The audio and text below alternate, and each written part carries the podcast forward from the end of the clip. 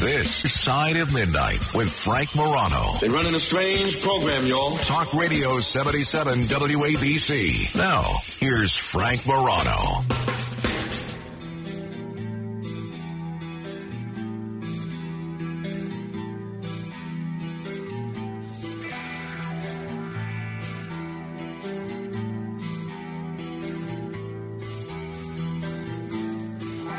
Good morrow, everyone. This is The Other Side of Midnight. I am Frank Morano.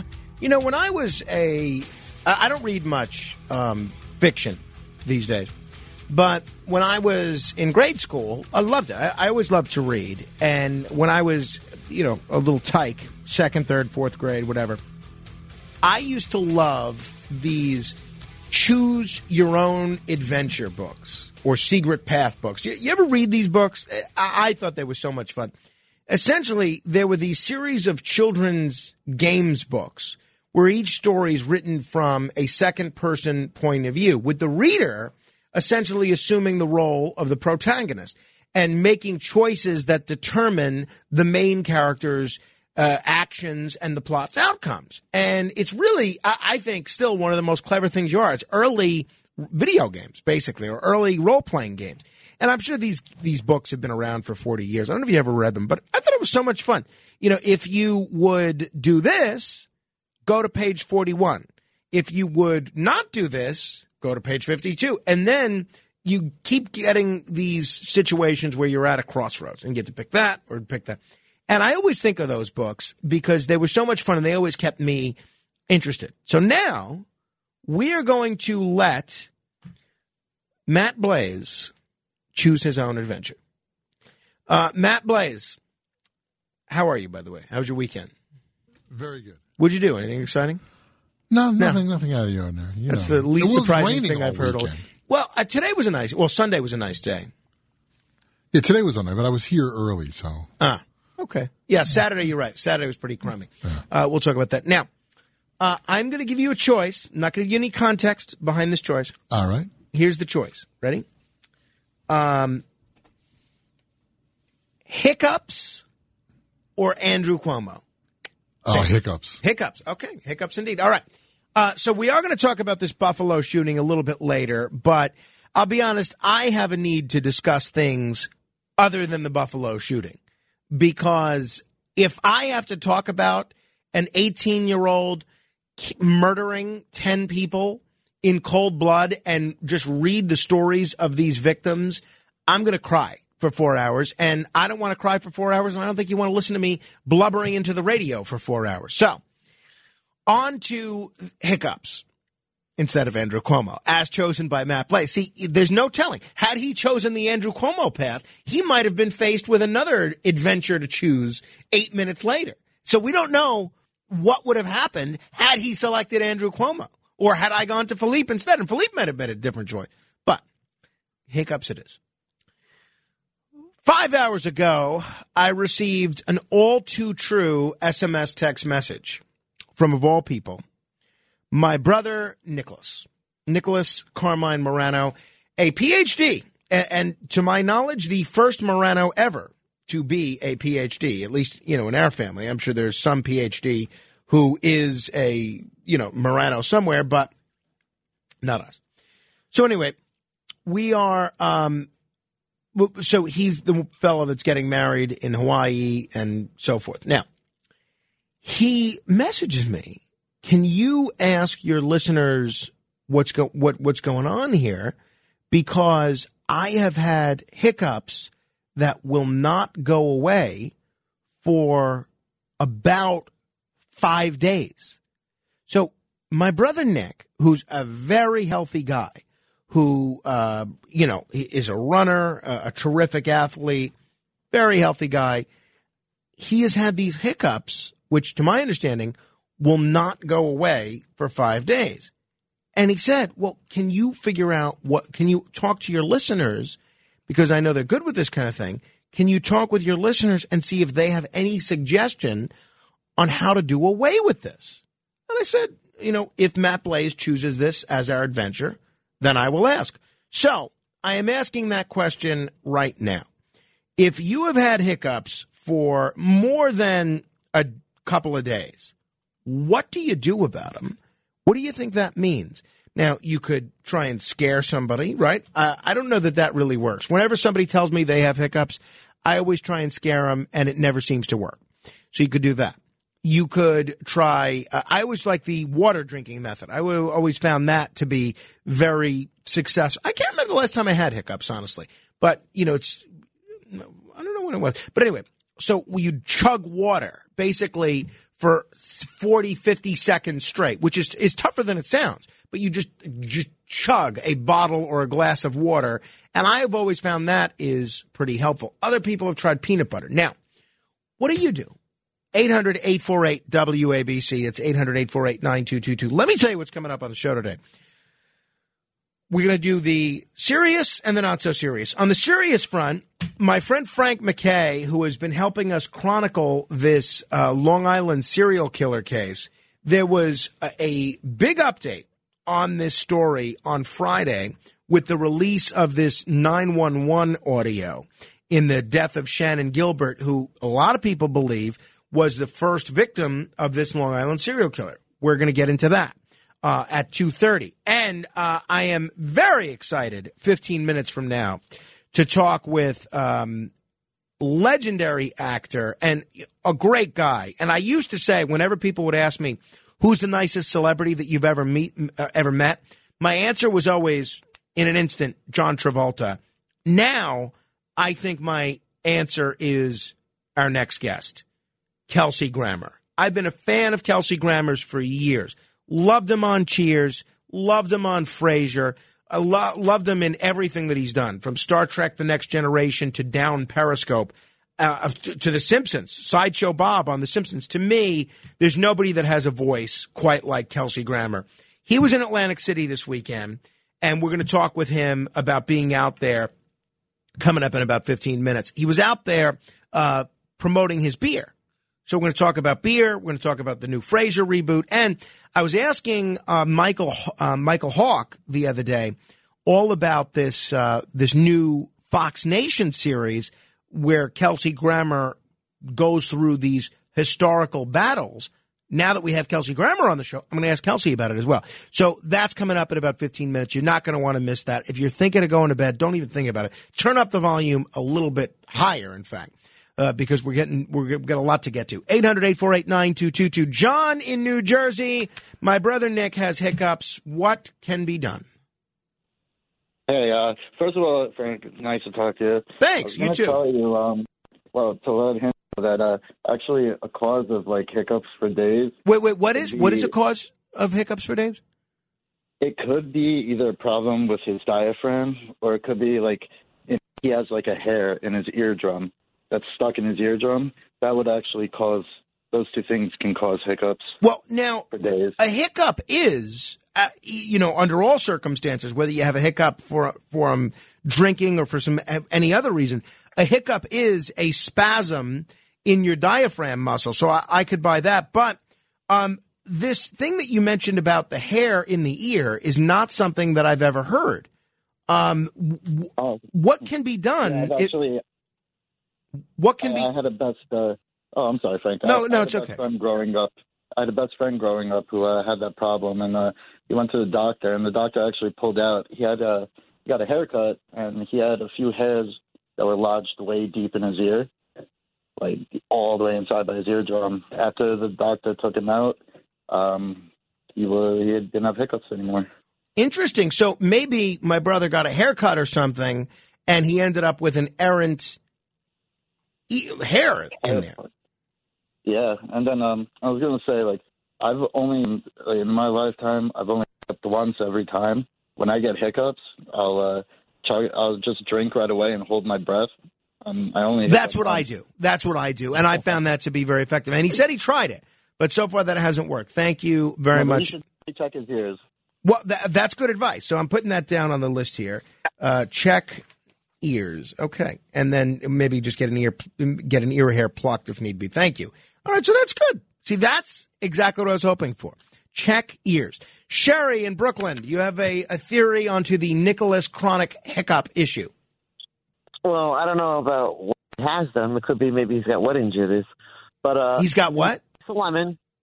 A piece of lemon, sugar, Angostura bitters. Okay, put lemon, sugar, lemons, sugar, and bitters. Right, and then put the sugar on the lemon, put some bitters on it, and bite into the lemon and swallow it. It should help. All right, okay, lemon, sugar, and bitters. I am going to... It's a bartender's cure for hiccups. Hey, I like it. I like it. Thank you, Sherry. And so I see we're still having this issue with the phones, I guess. The phone has hiccups. The phone has hiccups. That's what it sounds like. Mary Beth on Long Island. Hello. Good morning. First of all, I'm not seeing the red moon. I don't know what's going on out there. Does anybody see it? Well, so we apparently, because of the cloud cover here, it's a little rough. But if you go on to NASA's website, they have you can watch it online. But in our area, I'm not seeing it. I know, and it's not the same, Frank. Two things. I'm sorry. I was going to say, how long is it until the wedding? Is he nervous? I don't think he's nervous, but if he was nervous, he wouldn't tell me. You know, that's so you think it could be nerves? Well, actually, I also think, the PhD Dr. Morano should go to an MD Dr. Morano. I mean, I wouldn't play around with this. It's uncomfortable, but, this could come back. So he needs to know what's causing it or effectively find out from a doctor what can be done. Okay. So what kind of doctor would you go to? Your primary care. Then would say, if that person didn't know, would say, ear, nose, and throat, or I don't know what specialty it would be, but I would start with my primary care doctor. Okay. Thank you, Mary Beth. Nick is in New Jersey. Hello, Nick. Oh, yeah, I got a recommendation for the hiccups. Let's hear it. Yeah. You get a scratchy throat, and I find that this liquor called Blind Squirrel, you can find it at any liquor store, Blind Squirrel. It's sweet. It's tasty. It's 70 proof.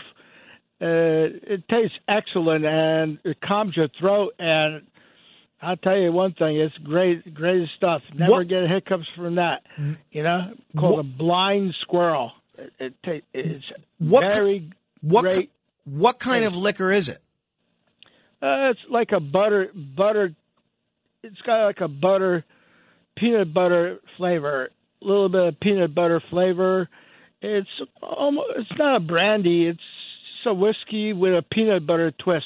Okay, well, I've never heard of that. I got to be honest, and I know my way around a bar. Thank you, Nick. I've had this other peanut butter whiskey, which, as a guy that drinks bourbon, you're not supposed to like this kind of thing. But I tried it. A bartender gave it to me, actually, in Atlantic City, which is I'm going to be talking about Atlantic City with, with Kelsey Grammer in just a minute. But this bartender gave it to me, and he said, "Look, if you're honest, you're going to admit that this is great." And I have to tell you, it was great. It's called Screwball. Very good. A little sweet for me, but in terms of if you're going to mix drinks with this liquor and you want something that has a peanut butter whisker taste, it's very good. But I am skeptical of what Nick said there. Nick from New Jersey, not Nick, my brother, because usually you don't think of anything with respect to alcohol as helping hiccups. Usually you think of alcohol as something that's dehydrating and something that causes your esophagus or your diaphragm to do all sorts of weird things. You don't think is something that is help that I wouldn't think of that. So I'm putting that on the list, but I'm putting them on with an asterisk. Jimmy is in New City. What do we got, Jimmy? Hi, Frank. Okay, the bitters and lemon, absolutely, that's the number one thing. It definitely works. That's like almost. I got that one here. Okay. Now I went to a pizzeria as buddies, some people say. In Seaside Heights 30 years ago, it was a gang of 10 of us, this and that. We walked in, and I was just all day with them. The gentleman behind the thing, it was a glass, short, like a 10 to 12 ounce. He put a knife in the glass upside down, regular like a butter knife, stainless steel, and it worked. Wait, so because of our phone issue, Jimmy, I couldn't make out all of what you said. I heard he had a knife, and he put a knife somewhere upside down. And a butter knife in a glass. Not a cup, but a glass, and he just put the knife in upside down. He goes, just shut up and drink it, and it worked. a butter knife in a glass upside down. The handle part. Wait, what the part? Like the handle part, not the cutting end, but the, you know.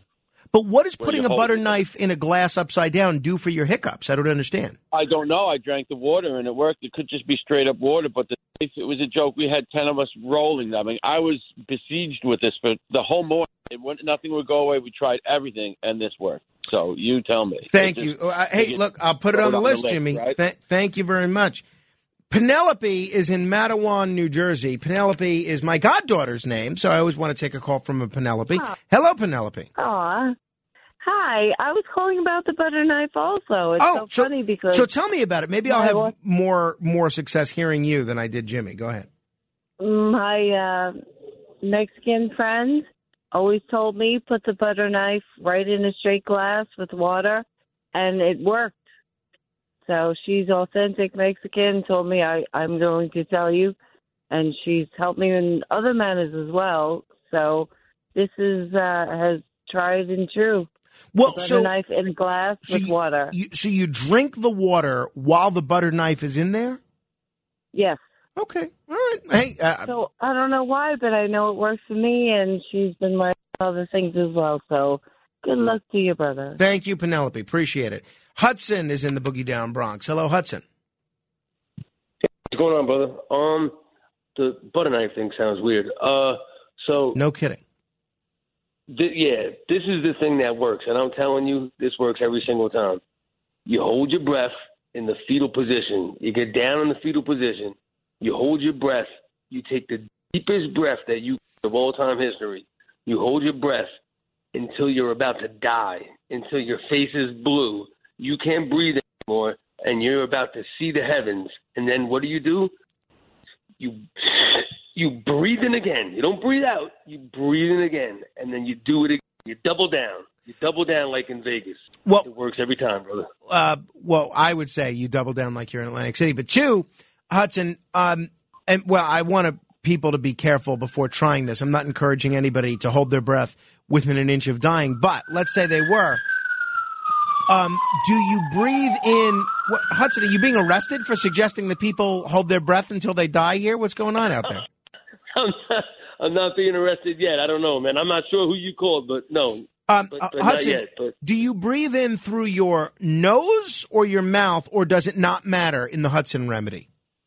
Okay, first of all, great question. So what you do is you not only breathe in, but you breathe in almost like you're breathing through a straw. So you do like you pucker up your lips and you go, so you breathe in like that. And then you hold it as tight as you can. You hold in your whole body almost like, I don't have any abs left, obviously. I'm like 30 pounds overweight, but you like hold it in your abs. And then when you can't breathe anymore, you go, and you do the straw breath again and hold it in again. And you just hold your whole body tight. And by the way, my wife's on the couch right now, and she something about standing on your head. I don't know what the hell that means. Okay, but you could try both. Will you just stand on your head and that's it? That's her. Okay, but that's not as good as the fetal position thing. Thank you, Jersey June, who I got to see at the Staten Island Ferry Hawks game recently, and who was a sight for sore eyes, is calling in with her remedy. Hello, Jersey June. Hi, I got an idea. He can try bending over from the waist and taking a teaspoon of sugar upside down. That will work. Okay, bending over from waist and take a teaspoon of sugar, just sugar. Right. Upside down, upside down, bend over, take a teaspoon, let it dissolve in the mouth. All right. I'll try it, June. Work. Thank you very much. It was great to see you at the game, and thanks for that nice pin that you gave me. June was kind enough to give me this lapel pin. One American flag, one Israeli flag. There's a couple of things that I really love, right? I love to collect anything, but the collections that I get most a kick out of are bobblehead dolls, especially presidential bobblehead dolls. If you give me an obscure presidential bobblehead doll, you've got a friend for life. Like you give me a James Buchanan bobblehead doll or whatever, like I have James K. Polk, a Zachary Taylor bobblehead doll. Forget about it. I will always be your friend. The other thing that I just love is lapel pins. I have such a collection of lapel pins, And what I do is whenever someone compliments me on one of my lapel pins, I give it to them. And I always try to replace it. Now, sometimes there'll be a mensch and give it to me. Sometimes they won't. But Jersey June was kind enough to give me a flag lapel pin that had the Israeli flag and the American flag, much to the chagrin of Joe from the Bronx and Richard Parsippany. Stan is in Manhattan. Hello, Stan. Hi. The remedy that I've seen work a number of times is shiatsu. There are two pressure points, and someone who knows shiatsu will know exactly how to do it, and it works like a switch. Huh. The hiccuping stops immediately. I've seen. So he's got to go to a shiatsu person. Yeah, okay. You need someone who knows. I'll suggest shiatsu. It. Thank you, Stan. These are some good ideas. I don't think Nick can say I didn't take this seriously at this point. Neil is on Staten Island. What do you got for me, Neil? This is the best show ever, Frank. Thank you. You know, for 10 years, you've been coming out with medical questions, asking people for solutions. Bend over and take a teaspoon of sugar. I just love that, Frank. Your brother has had this for 5 days. Your one caller was 100% correct. He should go see a doctor. Forget about jumping on one foot with rubbing his belly and his head at the same time. Nothing's going to help him. These are all old-fashioned wives' tales. Go to a doctor. 5 days, Frank. That's enough. He's got to go to a doctor. I will suggest that. I will suggest that. Corey in Palm Bay. Hello, Corey. Hello, Frank and Laurel. I've never had hiccups for 5 days, but like Hudson said, his method of holding your breath, that's always what I've suggested to people. Like my friend would get them for an hour, 2 hours, couldn't go away, and try to hold drinking out of the glass like backwards, upside down with a knife in it. That's all like psychosomatic, but it is probably something in the diaphragm. But holding your breath as long as you can, and then that's what works for me. Yeah, me too. If not. Me too. Thank you, Corey. Frank is in Connecticut. Hello there, Frank. Frank, your previous caller said to stand on her head. So while you're standing on your head, you drink a 16-ounce glass, a cup of water. Get rid of them every time. While you're standing on your head, drink the 16-ounce glass of water? That's correct. Well, I would think there's got to be some problem in keeping the water in the glass while you're upside down, right? No, you don't. You're upside down. The glass of water is right side up, and you pour it in your mouth. While okay. I will suggest. Let me get one more here before we get to Kelsey Grammer. I know Mike in the Bronx has been patiently holding. Hello there, Mike. Yeah, Frank. No, one of the best. I agree with the 60 seconds. You hold your breath for 60 seconds. That works. But one of the best things is my mother taught us this. Me and my 5 brothers and sisters. You put a handkerchief over a glass of water, just 8 ounces, and just drink it through. But you have to drink the whole thing, and it never fails. If you don't have a handkerchief, a paper towel, or any type of loose towel, and it never fails. Thank you, Mike. I'm hearing a lot of the same themes here. Maybe we'll talk hiccups with Kelsey Grammer in just a minute, because I don't know, is that an old wives' tale that when you drink alcohol, you get hiccups? Or is there actually something to that? I don't know. But maybe if you drink enough of Kelsey Grammer's new beer, Faith American, you will get hiccups. I don't know. But maybe Kelsey Grammer's got a solution. Those of you that are holding, if you still want to be heard on this or anything else, please continue to hold. We'll get to you. Kelsey Grammer joins me from Atlantic City. Straight ahead. Frank Morano, 77 WABC. Melt into mist, they'll no longer exist in the new world. All your troubles bid you goodbye, they will weaken and die as your new life unfurls. Bury your pain. start life again in a world. Well, if that isn't one of the most recognizable, distinguished voices of this or any era, I don't know what is. You may remember that voice as a radio psychiatrist. You may remember him as a Boston barfly. Some of us even remember him as a starship captain. But these days, if you're in Atlantic City this weekend anyway, you will recognize that as the person who is serving you a pretty delicious beer. I am really, really pleased to welcome back to the show one of my favorites, legendary actor and producer, and now somebody that has just exploded onto the beer scene, the one and only Kelsey Grammer. Kelsey, thanks so much for joining me on the radio. Frank, it's a pleasure. How are you? I'm doing great. It's great to talk with you again. I really enjoyed meeting you. The first question I have to ask you is, where did you find that recording? We do our homework on this show. Hey, I know you put a lot of work. Amazing. I recorded that stuff with Johnny Mann, like in 91 or something. We never ended up releasing the album, but there was a lot of nice songs we did on it, and I thought, you know, maybe one day, but it's really extraordinary. I'm glad we got to play it on the radio, and I'm glad you're not going to sue us for using it. Now, no, it's wonderful. It's fun to hear it again. We have an enormous audience in Atlantic City. We do a specialized Atlantic City hour each week, so I love that you're down there. Everybody is talking about this beer takeover that you're doing with Faith American Brewing.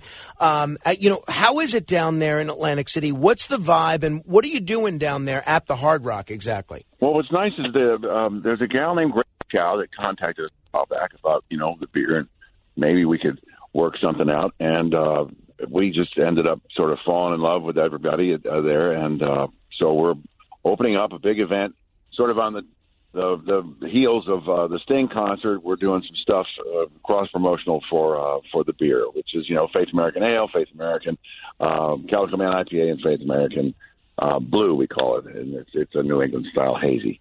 So those three flavors are going to be sort of showcased in several different venues at Hard Rock, and I think we're starting a relationship with Hard Rock that's going to be a long thing. And, you know, listen, the beer is, you know, aptly named after my daughter, Faith, but also because of my faith in America. And you know, we're going to be all right. We're just going to keep fighting and being productive and dream of commerce and do all the things we can and serve good beer.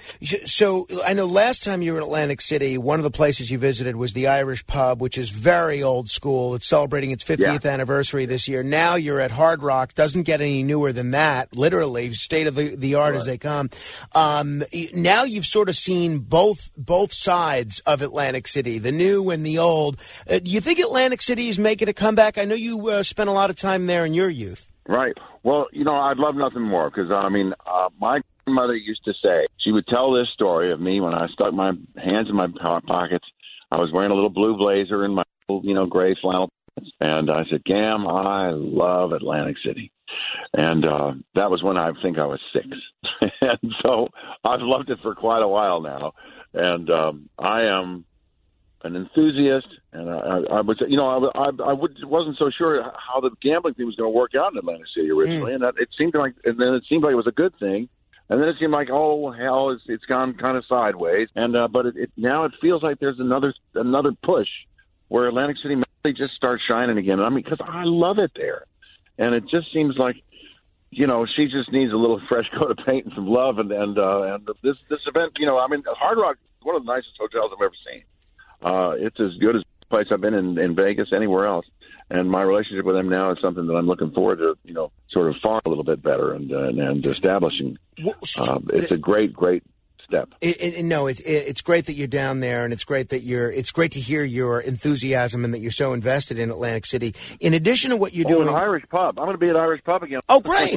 We go there all the time. Oh, terrific! Yeah, that's great. Please give our best to Kathy Burke. Wish her a happy anniversary for us. But what is this dueling pianos thing that you're doing at the Hard Rock? I know you're, as we just heard you singing there, you're as musically inclined as anybody. I've seen you on Broadway in musicals like La Cage aux Folles. You have a terrific voice and a great appreciation for music. But what is the dueling pianos thing that you're doing at the Hard Rock? Well, this was an idea they approached me with, and I thought, Oh, okay. I guess I'm not going to sit down and play the piano, even though I play a little bit. I'm not in any mood for a duel on a piano. But they said, well, how about singing like a karaoke thing? And I said, well, yeah, you know, I could do a few tunes. So I guess I'm going to do probably 3 or 4 songs. And other people step up and they kind of improvise a karaoke event with the dueling piano guys. And I've been assured that they're fantastic. They're amazing. And I've sent over a couple of songs that I could probably sing. You know, Let's Dance by David Bowie is one of my sort of go-to karaoke things. But so I'll probably sing that. And maybe a couple others. Well, that's outstanding. What a treat for the people that are in Atlantic City. Now, this Faith American Ale I tried when you were here in studio last. I haven't tried the IPA yet. If people aren't lucky enough to be in one of the places where you're doing one of these Faith American tap takeovers, how do they buy the beer? Because it is quite good. Right. I appreciate that. I'm very, very proud of the beer. It's basically... It's distributed by Kramer Beverage right now throughout that area, southern New Jersey, and we're pretty confident that we're going to have a pretty good partnership. We got ourselves growing pain as we kind of had to do an emergency brew of beer, so that's coming. And come midweek next week, I think they'll start introducing it to the package stores around. But we had sort of an exclusive thing with Hard Rock and with Cats for the first couple of rollouts. We've had the blue hazy was just added toward the end of February. So that's a new flavor that most people, I think, are really going to enjoy. But the ale's been out for, about a year. It's been in stores, but we didn't have South Jersey yet. Mm-hmm. So, we're taking it incrementally, bit at a time, but it should be pretty accessible. And if people really want to check out where we are, we should have that information on our website. Great. And the website is faithamericanbrewingcompany.com, faithamericanbrewingcompany.com. That folks can check it out. Now, I, when we spoke off air when you were in studio last, we talked about our shared love of history. I wish you had told me that you were doing this new Fox Nation show, which just debuted and is going to make me do the one thing that I promised I would never do, and that's pay for another streaming service, because this history show that you are doing on Fox Nation is just incredible. I've been talking about it all week, or since last week, actually. What is the story here? How did this project come to be, and what are you actually doing? Well, what's funny, our producing partner on this is a fellow out of a company called Warm Springs. Mark Pierce is his name, and he and I met 4 years ago and started talking about, it was actually the Donner Party that I was really interested in at the time, and I still have some serious interest in doing a kind of a serialized, maybe a streaming long form for it about the hardships of that particular journey across the country. But he and I just connected, and when this battles thing came up, and then Fox said they wanted to voice some of what Bill O'Reilly had done on the Legends and Lies thing. I said, well, okay, let's do that. We'll tease that out, and then we'll do this history thing. So we've got the first 6 battles we've done, and we're going to probably do some more and maybe expand out into a couple of other arenas that are, sort of history-related in terms of the U.S. Yeah, it's called Kelsey Grammer's Historic Battles for America. So far, I've seen the Bunker Hill one. Do you find that you're learning a lot about history yourself in doing this show, or was most of this material that you already knew? Well, what's weird is I kind of know it because my grandparents were really into it, and they raised me. They were really into American history. They had, a kind of a... an organic sense of their connection to American history, and they passed that on to me. We're not doing it in school anymore. There's no organic sense of what the real history of America is, and so it suddenly became a bit of a mission and also a pleasure to just revisit some of these things. Some of the information I did have, some of it, when we do research, I'll say, that's not right. Then they'll check and say, well, it is kind of right. And I said, no, we can't be saying that. That's not what was going on. Right. People just, there's a kind of a mission creep about all sorts of things. There's and any number of different agendas want to sneak into a history program. But that's why they always say, history is written by the winners, by the victors of the event. Oh, yeah. Because it's an opportunity to convince people of what you were thinking. And we're doing our best not to do that with this show. Yeah. It's just have it be a series of relevant historical events that took place that led to this outcome or that outcome. the particular one about Bunker Hill is fairly funny because I'm related to General Putnam, and it's, you know, it goes back a long way. But my grandmother used to say, "Don't fire until you see the whites of their eyes." That was General Putnam, you know. And so it was a real specific, real honest, like sort of thing for me to be able to do it. That's terrific. We're talking with Kelsey Grammer. He seems as busy as ever. He's launching all sorts of new shows. He's expanding the Faith American beer brand. If you're lucky enough to be in Atlantic City this weekend, you could not only sample some of the beer, but maybe even see him play the piano at the Hard Rock. When I was promoting that I was going to be able to talk to you again, the number one question that even friends of mine were asking was, what is happening with the Frasier reboot? I know that you said it was going to be on Paramount Plus and that your character's in a new city. I think this is going to be the fifth series that you're playing Frasier Crane on. What's the story? When can we look forward to seeing it? Frasier is, we've got a brand new script. I think I'm going to be reading it like tomorrow. Terrific. So great. I'll be making some notes, and we're pretty certain we're focusing on sometime in October to shoot the first episode and shoot the rest of them to the subsequent ones. They ordered 10, and then we'll let them figure out how to roll it out and everything. But I'm really excited. No, they are. So are those of us that are fans. You know, obviously, as a radio junkie myself, I loved that you guys so captured the environment of a talk station, the weird characters, the host-producer interaction, the bizarre callers, the element of unpredictability. Did you... Prior to doing that show, did you listen to a lot of talk radio? Because you really captured the sort of gestalt of what it is to do this better than anybody. Isn't that interesting? Yeah, I didn't actually. I mean, if I recall, I would listen to Rush Limbaugh on my way into work back then. And that was still sort of a relatively new phenomenon, you know, that this sort of go-to, you know, radio talk show thing.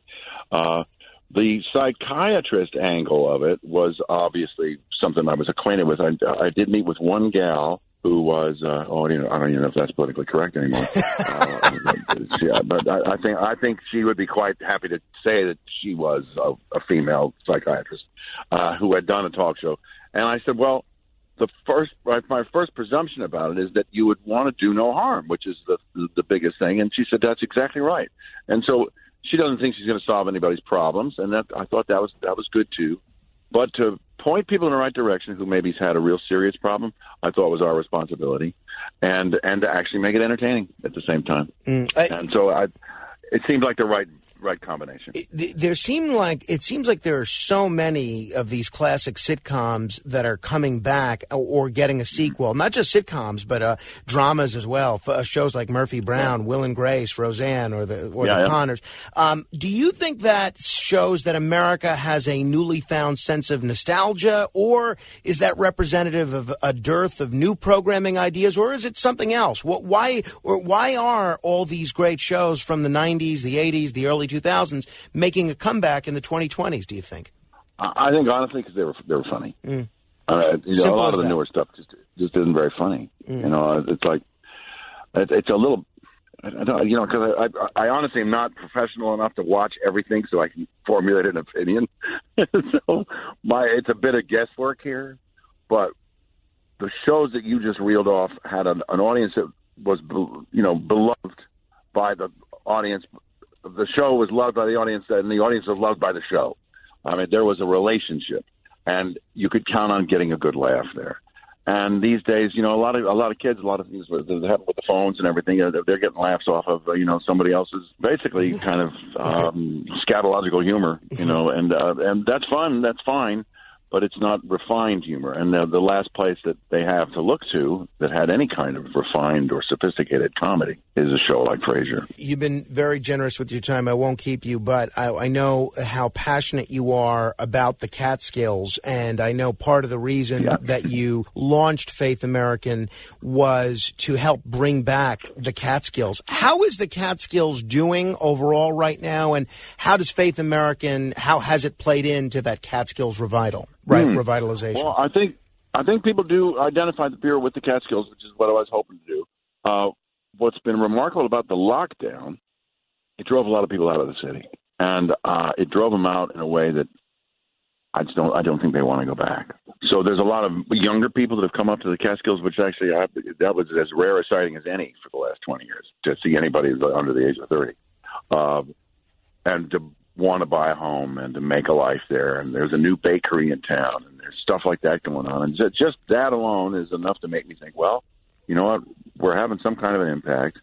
And when I got up there, and I first bought my land about 27 years ago, I'd walk the mountain and see this water coming out of the hill, and I think, my God, this has got to be the best water in the world. And I would drink it, and all the houses on my property are spring fed. It's fantastic. So I thought, well, I'm going to use this water and start a beer company. And then I found out that I couldn't use the water because it's in the watershed. So it's like, oops. So I had to kind of calculate everything. But it's still the legend of our beer comes from my home. All the labels, everything else is basically based upon a site that's on my property. And the rest of it is sort of up in the air. But we have a little tavern up there. It's open once in a while, usually for special events, and we serve beer. Well, and, so that's the beginning. I will look forward to the next special event that you're up there to pay a visit to that tavern. Hopefully we could even do the show from there.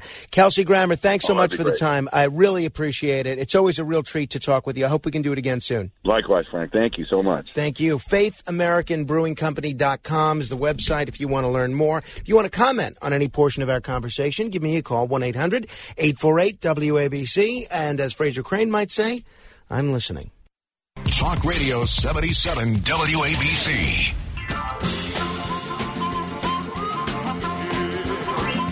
I was born in Macon, Georgia. They kept my daddy in the Macon jail. He told me, if you keep your hands clean, yeah, you won't hear them bloodhounds on your trail. Well, I fell in with bad companions, robbed a man up in Tennessee. They caught me way up in Nashville. Yeah. They locked me up and threw away the key. What'd you do, son? I washed my hands in muddy water. Wash my hand, but they couldn't come clean. Tried to do like my daddy told me, yeah, but I must have washed my hands in a muddy stream. We'll ask the judge, now when's my time? The great Elvis Presley. I washed my hands in muddy waters. Oh, yes. All right. This is The Other Side of Midnight. I'm Frank Morano. If you want to comment on any portion of my discussion with Kelsey Grammer, you are certainly welcome to. Hopefully you had a nice weekend, as you heard from, and by the way, our number's 800-848-9222. As you heard from Matt Blaze, well, and you probably didn't need him to tell you, Saturday in the Northeast area was really rough. It rained the whole day. It was quite dreary, which, you know, it wasn't nice, but the silver lining was it got me out of helping my wife with a lot of yard work. She was planning on doing all sorts of yard work and planting all sorts of things. And so she wasn't happy. But and instead we went to a Mexican restaurant and met my friend Brian Silverstein for lunch. By the way, Brian Silverstein, you may recall, was the person that issued that statement repeatedly when I was accused of anti-Semitism, saying that I am not anti-Semitic. So the least I could do was buy him lunch, albeit not a kosher lunch. It was at a Mexican restaurant, so you draw whatever conclusions you like. Sunday was a much better day. We had a christening, which I'll tell you about a little bit later, in Manhattan, so we had to leave pretty early, but I did get to at least do some work and do some reading out on the porch on Sunday. And I started a cigar. I didn't get to finish it, but I started a cigar. And my friend John Tobacco, who was on this program on Friday, he came by. And because it was nice weather, I put up our second flagpole. Now, if you heard me talk about this previously, we have an American flag at our house, you know, like a lot of houses do. It's, you know, it's on the porch. So I wanted to put up both the New York State flag and the New York City flag, but I have agreed to my wife's demand, essentially, that we put up no more than two flags at any given time.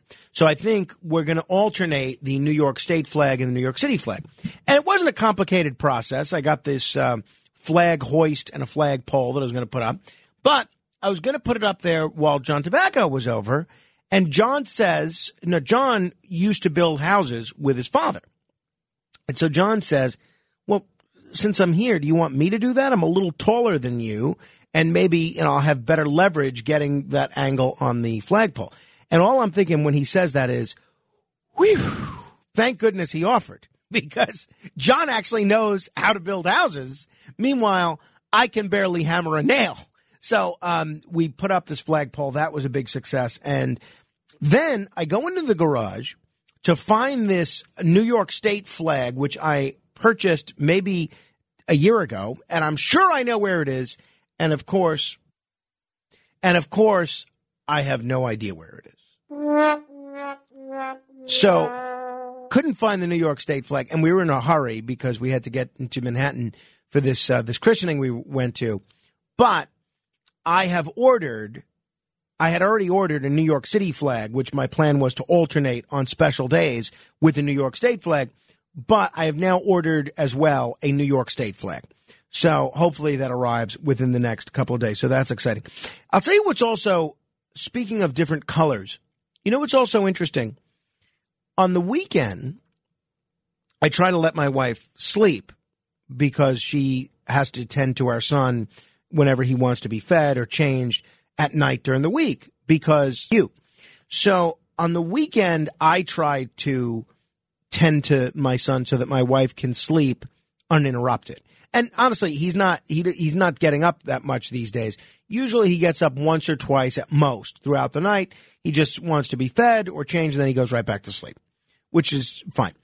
But what I've noticed now that the baby monitor is over by me, and I don't remember the type of baby monitor we have, but now that the baby monitor is over by me, I've noticed that sometimes the baby monitor, almost always, I'd say 90% of the time, the baby monitor is black and white. But then sometimes, just at random, we don't touch anything. He doesn't do anything. It switches to being in color. And look, I don't mind black and white television or black and white programming, but it is nice to see what you get, see what reality is essentially in color. So if anybody has any information about that, of how to get this baby monitor in color all the time, or if anyone's experienced that, please email me, frank.morano@wabcradio.com. I'll tell you what I didn't get to do.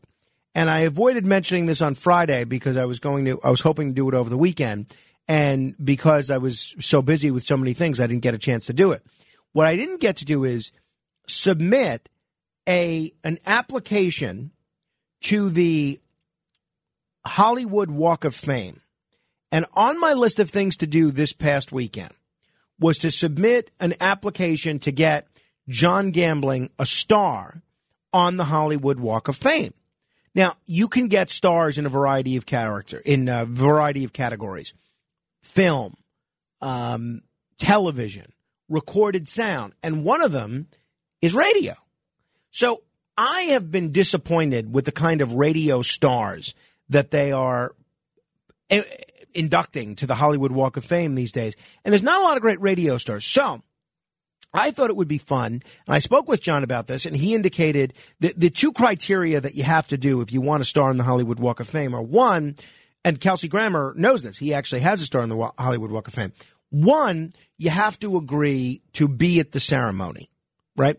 No, John said, no problem. And two, you either have to have the star pay or you have to raise the money. Now, John's got money. I'm sure he'd be happy to pay.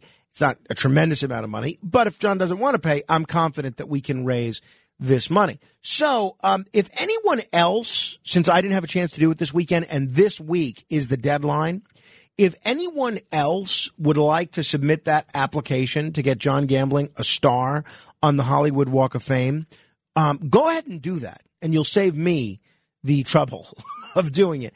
Additionally, you know, we have a lot of other great radio talents that have been on this station over the years, both people that are on now who've been around a while, like Curtis Lewa, for instance, Mark Levin, and, Bernard McGurk.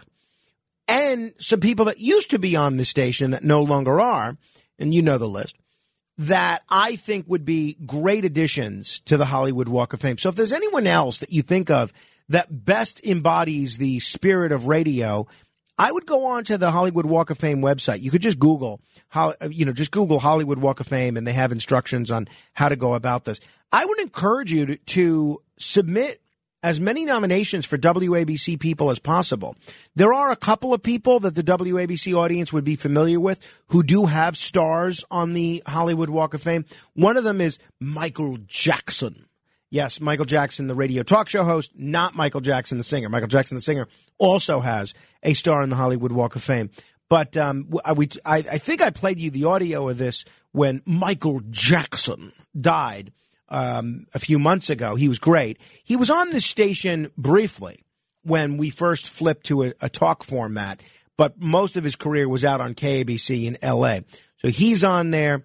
And, you know, the L.A. people, one, always have such an advantage, it seems, because it seems like the Hollywood Walk of Fame folks always like to reward a homer. But I think also they're more likely to be at the thing, and they're more likely to care about this thing. So folks like Michael Jackson and Larry Elder, who's the other individual I was about to mention, they are they have stars on the Hollywood Walk of Fame. Larry Elder, who, of course, recently just ran for governor and just left his radio show. So I'd love to see some of our folks get some sort of recognition with a star on the Hollywood Walk of Fame. So just Google Hollywood Walk of Fame if you think that's worthy of doing. All right, 800-848-WABC. Coming up next hour, we're going to talk about the Long Island serial killer, eclipses, black holes, and asteroids, and UFO hearings. Oh, my. But first, a lot of you have been patiently holding. Let me get to as many of you as we can. Elizabeth is in Astoria. Hello, Elizabeth. Hi, how are you, Frank?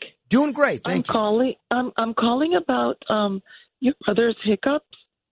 Yeah, sometimes what do you think? The hiccups, you know what it is? Sometimes persistent hiccups, it's like an irritation and inflammation around the heart. So he should see a cardiologist. Oh, a cardiologist? Yes. Huh. Yes, because sometimes the muscle underneath the heart, it gets inflamed. So you don't know. And sometimes these problems have, because I know a lot of Marines, young Marines that have had the shots are having these problems. So that's why I waited 30 minutes to tell you this, because I was like, let me tell him. I will make sure he's aware of that. Thank you, Elizabeth. 800-848-9222. Al is in Manhattan. Hello, Al. Good morning. Yeah, I was wondering, does Joe Franklin or Bob Grant, do they have stars too? No, neither of them do. Now, they do seem to have a preference for living people as opposed to people that are dead, but no, that is a great one. Joe, I think, deserves a star, certainly for television, if not for radio. Yeah. As far as your brother, what I wanted to say, there's several ways of doing it that I've heard of. The key is this, first of all, if you can ignore it. Well, that's not obviously, you can't do that. Mm-hmm. And as the hiccup is occurring, you replace it with another action. You shout, you laugh, you scream, sometimes you never see the kids, they make a noise through their lips, like a motorboat almost. That releases blood gases. That's sometimes like a shock, leaning backwards for a couple of minutes. But if worse comes to worse, he goes to his doctor, and they do a Heimlich maneuver, which is very carefully and very gently, and that almost always will work because it resets the diaphragm. But it has to be done by somebody who knows what they're doing. Well, of course. Yeah, no, I've never heard of that. That's interesting, Al. Thank you very much. 800-848-9222. Tom is in the Bronx. Hello, Tom. Yeah. Hi, yes, Frank. Hiya. I'd like to say that is Bob Newhart still around? Well, he's still alive, yes. Yeah, well, in other words, Bob Newhart used to have a program a little bit like Kelsey Grammer's. He was prior to Kelsey Grammer. Yeah, well, he had Newhart and then the Bob Newhart Show. And I can't remember which one was which, but I think it was the Bob Newhart Show, which was where he played a psychiatrist. You're exactly right. Right. Well, it would be good maybe if he had a part with Kelsey Grammer. You know what? Kelsey has not asked for any of my suggestions.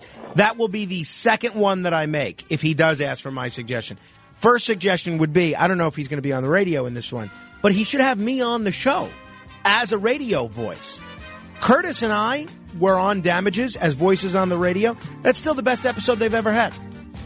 Documented as such. Until next hour, help control the pet population. Get your dog or cat spayed or neutered. With crime running rampant in New York, you need to keep yourself and your family safe. Obtaining your concealed carry firearm licenses can be difficult and time-consuming. That's where MyFirstPistol.com comes in. They'll help you secure your concealed carry license. If you're looking for a pistol, premise, rifle, or shotgun license, call 347-559-7052. 347-559-7052. You must have a valid firearm license issued by the NYPD to purchase, possess, or shoot a handgun or pistol in NYC. This is The Other Side of Midnight with Frank Morano. They're running a strange program, y'all. Talk Radio 77 WABC. Now, here's Frank Morano.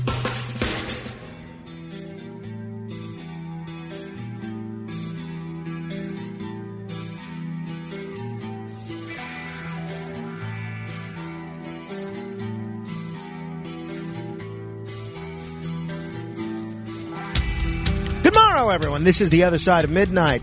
Coming up this hour, we have eclipses, asteroids, black holes. Oh, my. Not to mention a UFO hearing in Capitol Hill that's starting this week.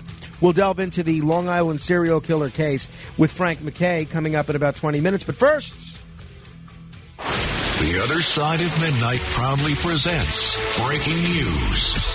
I am now seeing that President Biden and First Lady Jill Biden... will be visiting Buffalo, New York on Tuesday following the mass shooting event there. Now, we're going to talk a little bit about the mass shooting in Buffalo a bit later, but I think that's certainly a good thing. Now, I don't know what this will actually do, probably very little, but I think it's an important thing symbolically. One of the things you could do as the president is you can focus the whole attention of the country, really the world, on anything you want. Just by going there. And I think this is important that the president is going there. Even if you're not crazy about the president and you don't like his policies, I think this is certainly a positive thing. So I'm glad he's coming to Buffalo, and we'll see what happens. Now, interestingly enough, on Thursday morning's program, we spent the whole hour pretty much talking about the lunar eclipse, which has just ended. So at least the main part of it. So today was the first red moon, the first full lunar eclipse with a red moon, a rare super blood moon, actually, in over a year. And it started around 11 p.m. or so in Eastern, and then it went on for a couple hours. I have to tell you, I looked for it in our area. I didn't see it at all, I have to tell you, and I know a lot of other callers expressed a similar sentiment, and I was really disappointed. I was really looking forward to this, and apparently due to the cloud cover in our area, it was more difficult to see. I did go online and saw the video that NASA put out and some other pictures that people were showing, and I did go to Dr. Sky's blog at ktar.com, and I was hoping to see a bit more. And you see these different images from around the world. In Greece, for instance, spectators gathered at the Temple of Poseidon near Athens. It really does look like something out of Greek mythology, the way the moon is right over that Temple of Poseidon. In Europe, the phenomenon was only visible for a small portion of that time. I'm curious... whether you're in the New York area or not, if you saw it. So it's rare. The lunar eclipses happen much more regularly than solar eclipses, but it's rare that it coincides with a separate event, a supermoon. That's when the moon is at its closest point to Earth in its orbit, and it appears so much larger than usual. So we had a lunar eclipse and a supermoon. So I'm curious if anyone got a good look at it and what your impressions were. 800-848-WABC. That's 800-848-9222. Now, one story that I didn't get to comment on Friday was this black hole situation. This, black holes used to be considered something that were theoretical, used to be considered something that was the stuff of science fiction. And now, this is really interesting. In a historic 1st, astronomers have captured a remarkable image of a supermassive black hole at the heart of the Milky Way galaxy. The eagerly anticipated picture revealed to the world on Friday or on Thursday shows Sagittarius A, which is roughly, ready for this, 4.3 million times the mass of our sun and located about 27,000 light years away from Earth. Because of its distance from us, experts said it appears the same size in the sky as a donut on the moon. Isn't that interesting? So this comes just over 3 years after the same astronomers revealed the first ever photograph of a black hole. So the two black holes have a lot of similarities, despite the fact that Sagittarius A is 2,000 times smaller than that other black hole, which was called Messier 87, which is located in a distant galaxy 55 million light years away. So they're both some distance away, but in they had a string of press conferences about this, and the team behind this Event Horizon Telescope, which is producing these images, shared their findings after teasing a groundbreaking Milky Way discovery.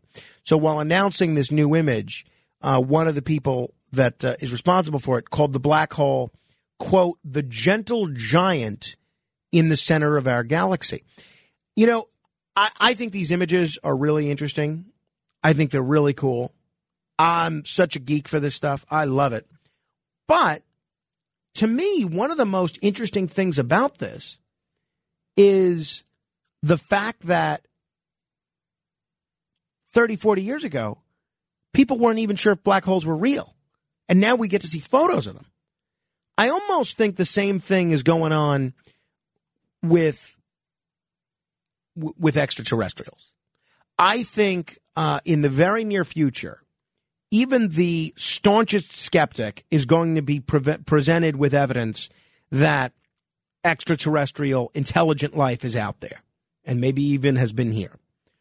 And everybody that's been a skeptic with this stuff, well, look, there's nothing wrong with skepticism, but everybody that has been dismissive of all these UAP sightings is going to have some egg on their face, I think.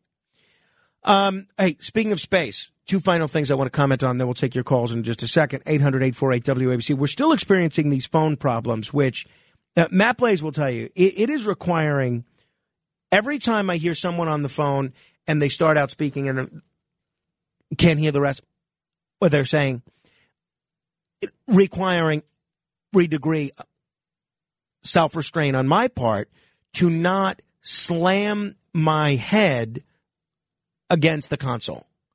And look, I know that our radio station spent a fortune to get the greatest state-of-the-art equipment there is. So it's not a problem with our equipment. We've tested it now 6 ways from Sunday. We are essentially being given the runaround by Verizon.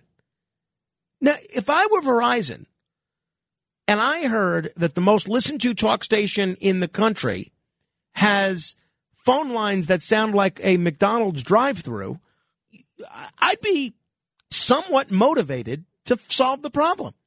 I'm reminded of that, we only hear one end of the conversation, but you can guess what the other end of the conversation is. I'm reminded of that conversation in the film Groundhog Day, where Phil Connors, who's the weatherman, played by Bill Murray, is trying to get out of Punxsutawney, and he can't because there's a snowstorm, a blizzard. And he's on the phone with everybody trying to get out of Punxsutawney.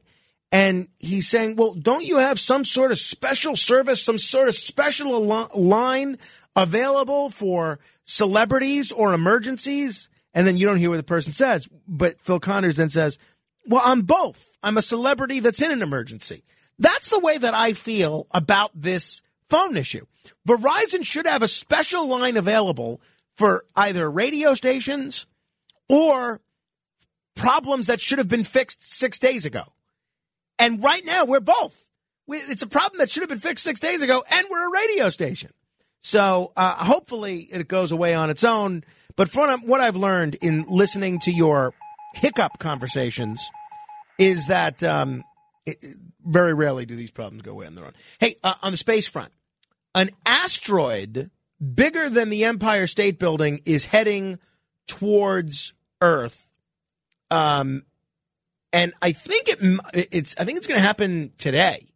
It might have even have occurred yesterday, but it was reported this weekend that NASA was keeping a close eye on this huge asteroid that's heading towards Earth. The space agency expects this asteroid to make a close approach, and this giant space rock is predicted to be up to 1,608 feet wide. Now, that's taller than the Empire State Building. So an asteroid of this size would cause serious damage if it hit Earth. But according to NASA, there's no need to panic because this should pass at a distance of about 3.5 million miles away. Now, that may sound pretty far away, but it's really not. That's why NASA has still flagged this as a close approach. If an asteroid comes within 4.6 million miles and is over a certain size, it's considered potentially hazardous by cautious space agencies. So hopefully, it was supposed to happen Sunday. So I guess we survived it, right? If anyone was hit by this asteroid, give me a call and let me know. And I'm curious if you did one of those Ben Affleck, Liv Tyler moments with you and any of your loved ones. I don't see anything on Twitter about it, but you know how Twitter is. They could be censoring this sort of thing, so we just don't know. 800-848-WABC. Now, the final piece of news as it relates to space has to do with these so-called UFO hearings. Now, they don't really use the phrase UFO anymore, but they call them UAPs now. So they're having hearings in Congress this week. This is the last time Congress held hearings on this front was in the 1960s. So Congressman Andre Carson, who's a Democrat from Indiana, said there's a big need for a public examination of this unexplained aerial phenomenon. Now, this is a very serious guy. He's a 7-term lawmaker. He's overseeing these hearings, which are going to begin tomorrow on Tuesday. And maybe we'll do we'll try and hopefully if we get the phones working, we'll do something. Andre Carson talked about this. This is what he had to say on these Pentagon reports on UFOs and what they're hoping to get out of these hearings. This report that the Pentagon released and that you're pushing for more conversation about, it's about a 9-page declassified report, and nowhere in this do I see mention of the words outer space, extraterrestrial, or alien. Seems they didn't want to go there. Is that wrong? Should that be ruled out? Well, the report is inconclusive. What we do know is that there have been nearly 150 sightings. 80 of those sightings have been detected with some of the best technology the world has ever seen. And we can't rule out something that's otherworldly, but that's a very small percentage. People want members of the government to say it's extraterrestrial. We won't stop there, but certainly it poses a technological concern for us, and it poses a national security concern for us because we don't want our adversaries to have, one, a technological advance over us in terms of what they can do and their capabilities. But what is curious is that many of these sightings have occurred around many of our military assets, our naval bases, our military installations. You hear that? Now, that's a very sane and sober individual. By the way, that audio is from actually a few months ago, courtesy of CBS's Face the Nation. But we've heard similar things from a Tennessee Republican congressman by the name of Burkett, who was on with John Katsimatidis just last week, and I'm trying to get him on this week as well to talk about these hearings. We've heard it from Senator Marco Rubio. We've heard it from Senator Kirsten Gillibrand. We've heard it from Senator Mark Warner. We've heard it from Senator Lindsey Graham. So this is bipartisan. And I'm glad that Congress is finally starting to take this issue seriously. What do you think? 800-848-9222. Now, again, I have very measured expectations for what we're going to get out of these hearings, but at least I'd rather have them have these hearings than not have them. 800-848-WABC. Joe is in Ronkonkoma. Hello, Joe. Hey, how was your weekend, Frankie? Great. Mine's a little relaxing. That interview with Kelsey Grammer, excellent interview. I really enjoyed it. I'm actually looking out my car window right now, and the moon's got like a red haze to it. It's like burning through the clouds. Remember that guy that you had on a couple weeks ago that made those predictions and those dates of May 15th? Right, well, right. Today's May 16th. Yeah. You think this asteroid is going to maybe take us out? Well, I certainly hope not, but we will see what happens. Fingers crossed, but thanks for your compliments, Joe. Thanks for the moon update as well. 800-848-9222. Nicoletta is in California. Hello, Nicoletta. How are you, Nicoletta? Hey, well, how are you? Can you hear me? I hear you perfectly. Okay, great. Well, just a couple of comments. I'm first-time caller. And, I enjoy your show. I got to listen to you for some time, but also I don't have to go into the early morning hours because I'm 3 hours away behind. So I enjoy the show even more. So I don't have to really stay up all night. So that's I appreciate that, and believe me, I know how typical how difficult that can be. Yeah. So I don't know if I'm going to stay here, but more than likely I'll be moving into the heartland. I'll be only about an hour away, so just an hour behind. Great. But I also want to compliment you for spectacular shows. You really had great guests. And I enjoy every minute of it. Well, it's so nice of you. Thank you, Nicoletta. Appreciate it. Yes. Okay. And then just a couple other things. So about your brother, Nick, he cups. Mm-hmm. And it works. And it works. It's really easy. Drink water. But while you drink water, close your nostrils with the thumb and the index because you have lots of air eventually. So that's what the hiccups is all about. And you just close your nostrils and you drink water and it goes away in no time. All right. Well, that seems to be the common thread is some combination of drinking water and holding your breath. So I'm going to suggest all these to him. Yeah, but the nose, close the nostrils. It's really, really, really easy. And, it's guaranteed. I just had it tonight, so I was just perfect time. So I know I didn't get to see the moon, but I'll be going out just to take a look. And so I just want to thank you also for taking my call, and I enjoy your show so much. Well, that's so nice of you, Nicoletta. I hope you'll call again. Make it a regular habit. I try to. Thank you very much. Appreciate it. Have a good week. 800-848 WABC. Kathy is in the East Village. Hello, Kathy. Hi, Frankie. How are you doing? I'm doing wonderfully. Thanks for asking. Good. I'm glad to hear. The eclipse. So I live in the East Village, went up to the top of my building, the roof, 6th floor, looked around, didn't see anything for a long while, but I just hung in there. Finally, I saw it coming out of the clouds. It was beautiful. It was like after 11 had already been halfway eclipsed, like more than halfway eclipsed. So it sort of stayed out of the clouds, and I watched it with binoculars, and I watched it I got to see it all the way to total eclipse, like through the binoculars. So great. It was just like a tiny little piece of light at the end of the moon, and then it was all black, and that was just so exciting. And then as it given it time, it started kind of picking up light or color. But it doesn't come back like a eclipse where, in pieces. It's like just a glow kind of starts to light the moon back up. And I can only see that for a little bit of the orangish, and then it hid. That was it. But it was great.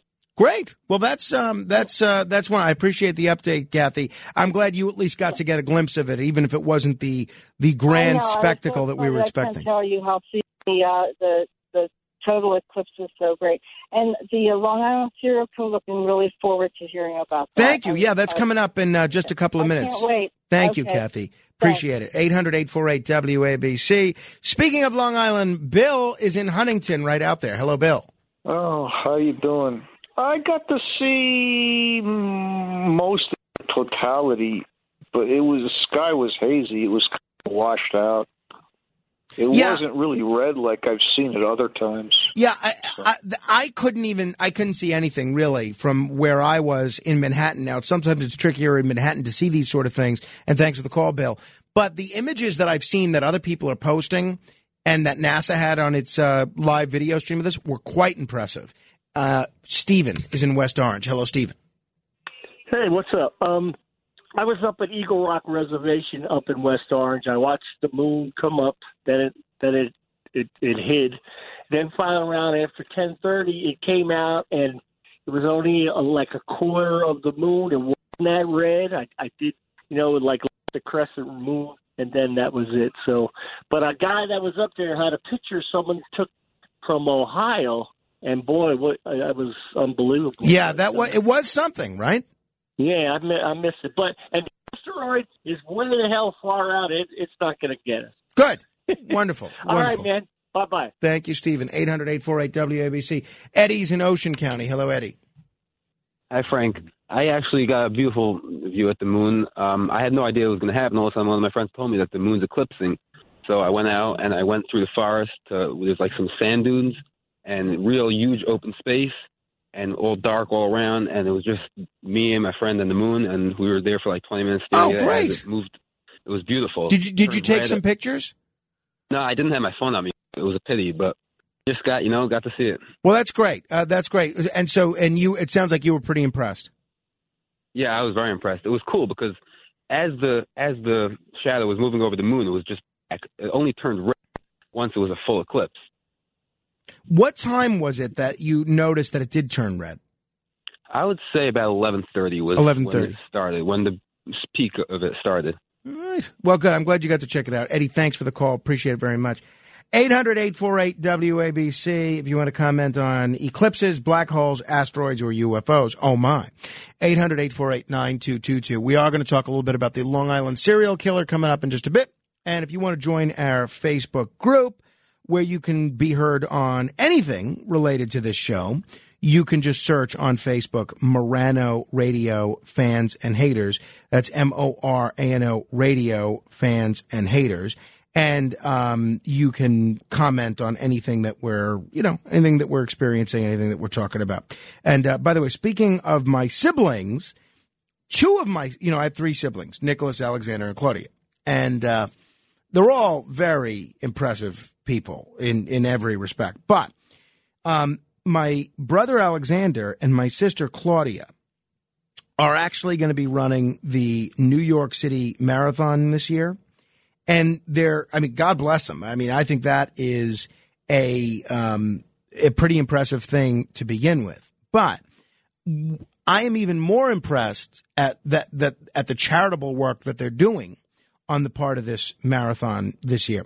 They're raising money for research into something called EB. EB is what they call the short-form acronym for epidermolysis bullosa. You can understand why everybody calls it EB. EB, if you're not familiar with it, count yourself lucky, because you're only really familiar with this if you know someone or know a family or have had someone in your family that has dealt with this. But it's a rare... incredibly rare and life-threatening genetic skin disorder that affects children from birth. And they are running this race in order to raise some money for research into finding a cure for EB. Now, a very brave young man that our family knows by the name of John Hudson, he suffers with this EB. And it's very, I don't want to be too graphic, but, and you could Google him. He's done interviews. He's gone on television in order to try and raise awareness about EB. But he almost looks like a severe burn victim. And that's essentially how his skin has been his whole life. So Alexander and Claudia are running to raise some money to find a cure for this EB, which they've already made a lot of headway. This is not like one of these pie-in-the-sky moonshot issues. There is a very real chance that EB could be cured within our lifetime, as long as there's enough money for research and for trials. And they've done a lot of great stuff. So I'm going to be making a contribution. And if you want to make one as well, you could. I have the link on my Facebook page, facebook.com/MoranoFan. They're hoping to raise about $6,000. And I think they've raised about $3,000 so far. So they're about halfway there. So if you're interested in that and supporting not only my siblings, but helping support the cause of EB, then just go to facebook.com/MoranoFan. 800-848-WABC. We're going to talk with Frank Mackay in just a couple of minutes, but Bobby is on the Upper West Side. Hello, Bobby. Hey, Frank. So here's my take on this. I could not see the eclipse. However, it's known as a flower super eclipse, and because the moon is... So it pulls the tides. So I am at 97th and West End Avenue, just a few blocks from the river, and I smelled the salt water getting pulled up the Hudson from the eclipse. Oh, interesting. You get that? Is that wild? Or, I mean, and I grew up in Norwalk, Connecticut, and I've done sailboat deliveries. I know the smell of salt water. And that was definitely it. And now, one other thing, the Gilgo Beach stuff, mm-hmm. The people that did that, there's more than probably two, and they don't just stop. They get really scared and do other things. And the guy that you're going to have on should probably investigate some of the sex websites, because some of the sex websites self-police themselves, and they kick off the people who are really scary. All right? So that's it. All right. Well, thank you, Bobby. I will have to do a deep dive and be researching several of those sex websites. And just to make sure that they're doing a good job self-policing, I will do a detailed analysis of all the sex websites. So just to make sure they're okay. All right, we're going to discuss on a serious note, the Long Island serial killer with Frank Mackay, who he's been a guest on this show before and a friend of mine for a long time, but he's actually going to be taking a new role here at the radio station. I'll tell you about it, and so will he, in just a minute. But we're going to discuss this new, very interesting information as it relates to the Long Island serial killer, including these new 911 tapes that were released by the Suffolk County Police on Friday. Really wild stuff. We're going to play it for you. This is The Other Side of Midnight, straight ahead. This is The Other Side of Midnight with Frank Morano, 77 WABC.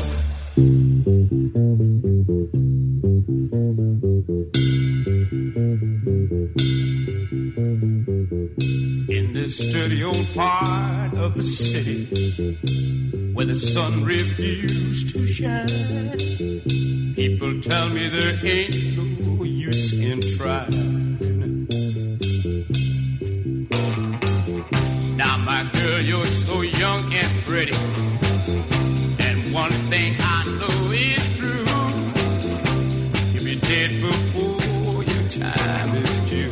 I know. My daddy in bed at time. Watch his hand been turning greater. He's been working and slaving his life away. Oh, yes, I know. The Animals. This is The Other Side of Midnight. I'm Frank Morano. So, for the last year or so, we've been chronicling the case of the Long Island serial killer. If you haven't heard about it, it's really fascinating. It's basically a series of murders, mostly related to sex workers, that has really been, there are different theories as to who's responsible, but it's largely remained unsolved. And a lot of the segments that we've done on this show, they seem to be, part of the problem seemed to be what was going on in the police department itself and in the DA's office itself. So it was very interesting to me, one, that a case of this magnitude and this significance didn't seem to be getting the kind of priority that a lot of us felt that it should. So We've been chronicling this for the last year. Friday was a big day because on Friday, the Suffolk County Police Department released 3 911 calls from the moments leading up to the mysterious 2010 death of Shannon Gilbert. Shannon Gilbert was a Craigslist escort whose body was found on Oak Beach. And it was her disappearance more than a decade ago that touched off an area-wide manhunt that eventually led to a very unexpected discovery. Human remains of another 10 people. So, evidently, this beach was likely the dumping ground for what police believe is a serial killer or killers who has evaded authorities for decades. So, before we bring in the guy who knows this case better than anybody, I want you to hear some of this 911 call that, again, it's 14 minutes. I'm not going to play you the whole thing. But I mean, I'm going to play you a portion of this Shannon Gilbert 911 call from 2010. Here was Shannon Gilbert. Are you okay?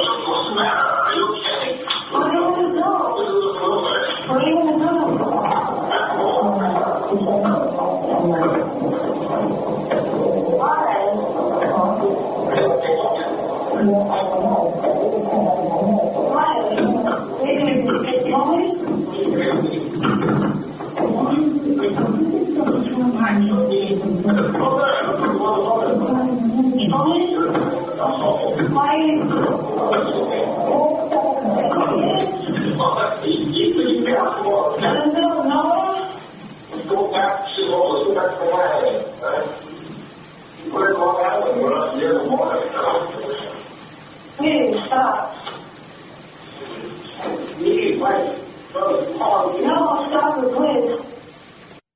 So I know it's very difficult to hear, but what you can make out, and again, I'm going to share the whole audio of the call on my Facebook page at facebook.com/MoranoFan, so you can listen to it on there. But what you can make out is her saying, "They're going to kill me."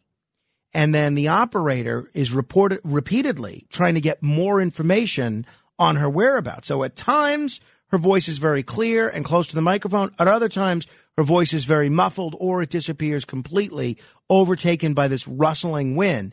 Another time, and this is, I have to warn you, not for the faint at heart, another time she lets out a blood-curdling, piercing scream.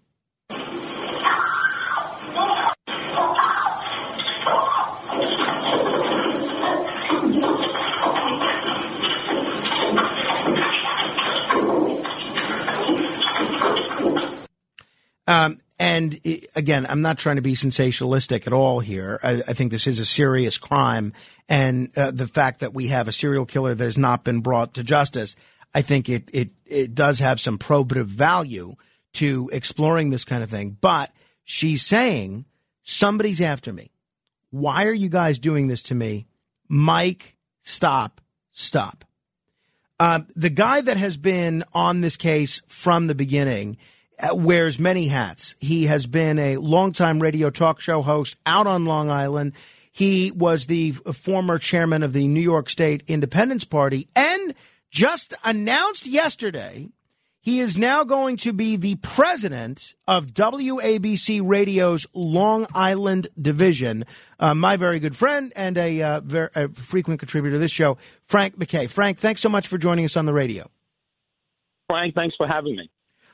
So one of the interesting things, well, there's so many interesting things about the release of these tapes. Let me first begin with, why are these tapes coming out now? If she made these calls 12 years ago, why are we just hearing about it right now? Well, that's been the age-old question. And, you know, I've pointed to the fact that this has been a tremendous cover-up. And we've never said why, we've never said who murder, you know, even though we have our own speculation, and you and I have spoken privately. But we do know how it got covered up, and a big part of it is Jimmy Burke, you know, the appointed and by the way, this currently county executive had appointed him to be the police chief, and he's got, you know, an unbelievable background. I've known both the county executive and Jimmy Burke in very friendly ways, you know, and never harsh words at one until this whole thing has just been completely covered up. Now at this point, the reason these are happening now is because the DA, Tim Sinney, who was taken over for Tom Spoda, who is currently serving a 5-year prison sentence in federal prison. But Tim Sinney took over after that and did absolutely nothing on this case. The first time he lifted a finger on LISC, on the Long Island serial killer, was somewhere around August 10th of 2021. And it was done under the guise his activity was all based around arresting one individual and saying this is. I'm not going to say the individual's name, but it was a former cop out of New York City that allegedly he was really contemplating arresting before the election to try to get himself reelected. He was talked out of it. I scolded him over the idea of this on radio. He listened to everything. Not that he was listening to me, but he realized that we were going to call him on it. But the cops and some of the cops that are still involved here told him, look, you can't do it. And it was all going to be based on pings and cell tower data and so forth. But the reason that this is happening now is because a guy named Ray Tierney was elected, and he soundly defeated Tim Sinney. And they knew that he was going to investigate it, and he had no ties to the political world out here, and he had no ties to the cops. He, you know, obviously has cop ties, but no involvement in their nefarious activities. And I'm not saying all cops, but many of the cops that got involved. And we got to believe that this was covered up because it's embarrassing, at least embarrassing to many of the police officers that were involved. And, you know, I hate to use the term. It sounds like an 80-year-old, but sex parties that were going out and going around there and with sex workers and so forth. And they just didn't want this getting around. That's the least that it could be as far as why there's a cover-up. The most is that there could be, you know, some of their own or somebody close to them that are involved with one or more of the cases. Couple of things related to this case, and people are just tuning in. We're talking with Frank Mackay. He's the new president of WABC's Long Island division, which is centered around 107.1 FM out on eastern Long Island. And I know we have a lot of listeners that listen on 107.1 FM. And when I was out in Suffolk County, I was listening on 107.1. It sounded great, the station. But then I want to pick your brain on some radio-related things as well.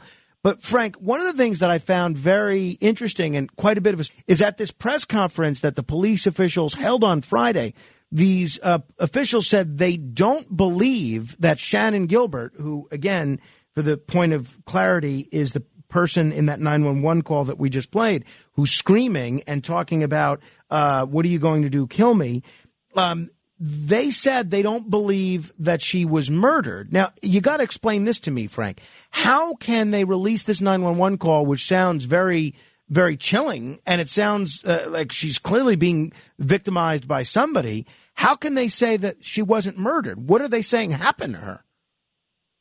Well, I think that this prior to this 911 tape, there's been discussion of what to do with the aftermath of playing it. Is your saying what everyone else, I shouldn't say everyone else, but most people, 90% of the people that are listening to it clear-headedly are saying is that obviously she's saying, you know, someone's trying to kill me and something's going on here. They're going to make the case. And if you think about it, at the press conference, the DA wasn't there, and he wasn't represented there. This was all police officers that were there, and they put it out. And the bottom line is I think they are going to try to clear Shannon Gilbert's, I almost said murder, but her death as an accident that happened. And that's what they're going to do now. And they knew that this was going to be a conundrum. They knew that this was going to be a Pandora's box when they opened it up. but they are claiming that they, and I'm not questioning their integrity, right? I mean, I have a tremendous amount of respect for police officers here in Suffolk County. They're great, but going to make the case that that this was an accident, this was just a freak occurrence, and everything that she said, you know, it should be taken as a with a grain of salt, and that she wandered into this marsh and she just drowned or whatever happened to her. But now the interesting situations really begin. How do they explain this? And there's going to be other people emerging and talking about this and bringing it up. And Hackett, how do they answer Peter Hackett, who has strong ties to the police? He's Dr. Peter Hackett was a resident of Gilgo of Oak Beach, and called Shannon Gilbert's mother. How are they going to explain that? I don't think Hackett's name was mentioned anywhere near the press conference or afterwards. And now, and I hate to put it like this, but the fun begins. How do they explain all of this? Well, and I guess my other question is why? Now, let's assume, as a lot of people believe, that there was some sort of a cover-up, or at least not a lot of enthusiasm on the part of certain prosecutorial officials or investigators, and they didn't want to come up with the true identity of the killer or killers. If they've acknowledged that 10 people are likely the murder victims of Lisk, what's the harm in also admitting that Shannon Gilbert is likely one of the victims of the murderer? Why would they have an interest? Why would anyone have an interest in making her death accidental, whereas the other 10 deaths we're talking about here would be homicides? Well, that is the huge question. That is a big question. One of the stranger situations that occurred just recently is that they took Shannon Gilbert's name as a possible, this is on the police side, this is on the Suffolk County Police side, as a possible victim of Lisk, and they moved into the definite category. This is, I don't know if it's still there, I looked before the show, but if someone wants to look, anyone listening wants to look at this point, they moved her from the possible at one point to the definite category, which was bizarre from my standpoint. And they did that, and they took Peaches off. Peaches is the sex worker who you know, was decapitated and found near Jones Beach in Hempstead, in the town of Hempstead. But her baby, her biological DNA proven baby, baby Doe, they call it was a toddler, 16 to 24 months old, is still on that list. So they took Peaches off, and they moved Shannon Gilbert onto the list, for at least temporarily. And I think the bizarre thing from my standpoint is they did that prior to trying to clear her as a victim, which they're currently doing now. And I think everything that they've done, all the prep work that came up to this date, this last Friday, releasing the tapes, is strangely enough to clear Shannon Gilbert as a victim of this crime. And again, you know, in the big picture, I don't know whether she is a murder victim. I don't know that she's not, but boy, she certainly sounds like one. And now they have to explain that. But they are clearly, you're right. Your earlier take is right. They are clearly going to try to permanently take her off the list as a Lisk victim. Very interesting. So was there anything else that you learned in listening to the tapes that were released on Friday? Anything that surprised you, or anything that you felt played into existing theories about the identity here? Any other takes that you have based on the audio that was released Friday? No, I think because I've spoken to so many people who, and I'm not saying anyone told any tales out of school or whatever, but I've been on this for a long time. And, you know, there was no surprises on there. In fact, you know, Joe Brewer, I've had on my show 3 times, and he was very open. And he's the John. He's the man who hired Shannon Gilbert in the first place.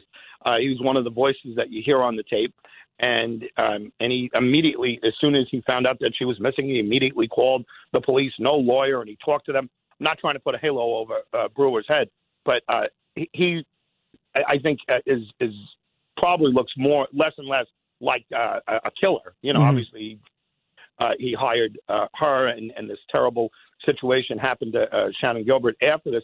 The Michael you know, that she was talking about is Michael Pack, the driver, her driver, and you know, let's assume that her pimp, you know, or in some cases, if not completely, Michael Pack would be her helper, and in this whole thing, or in this case, you know, not enough help, obviously, for poor Shannon.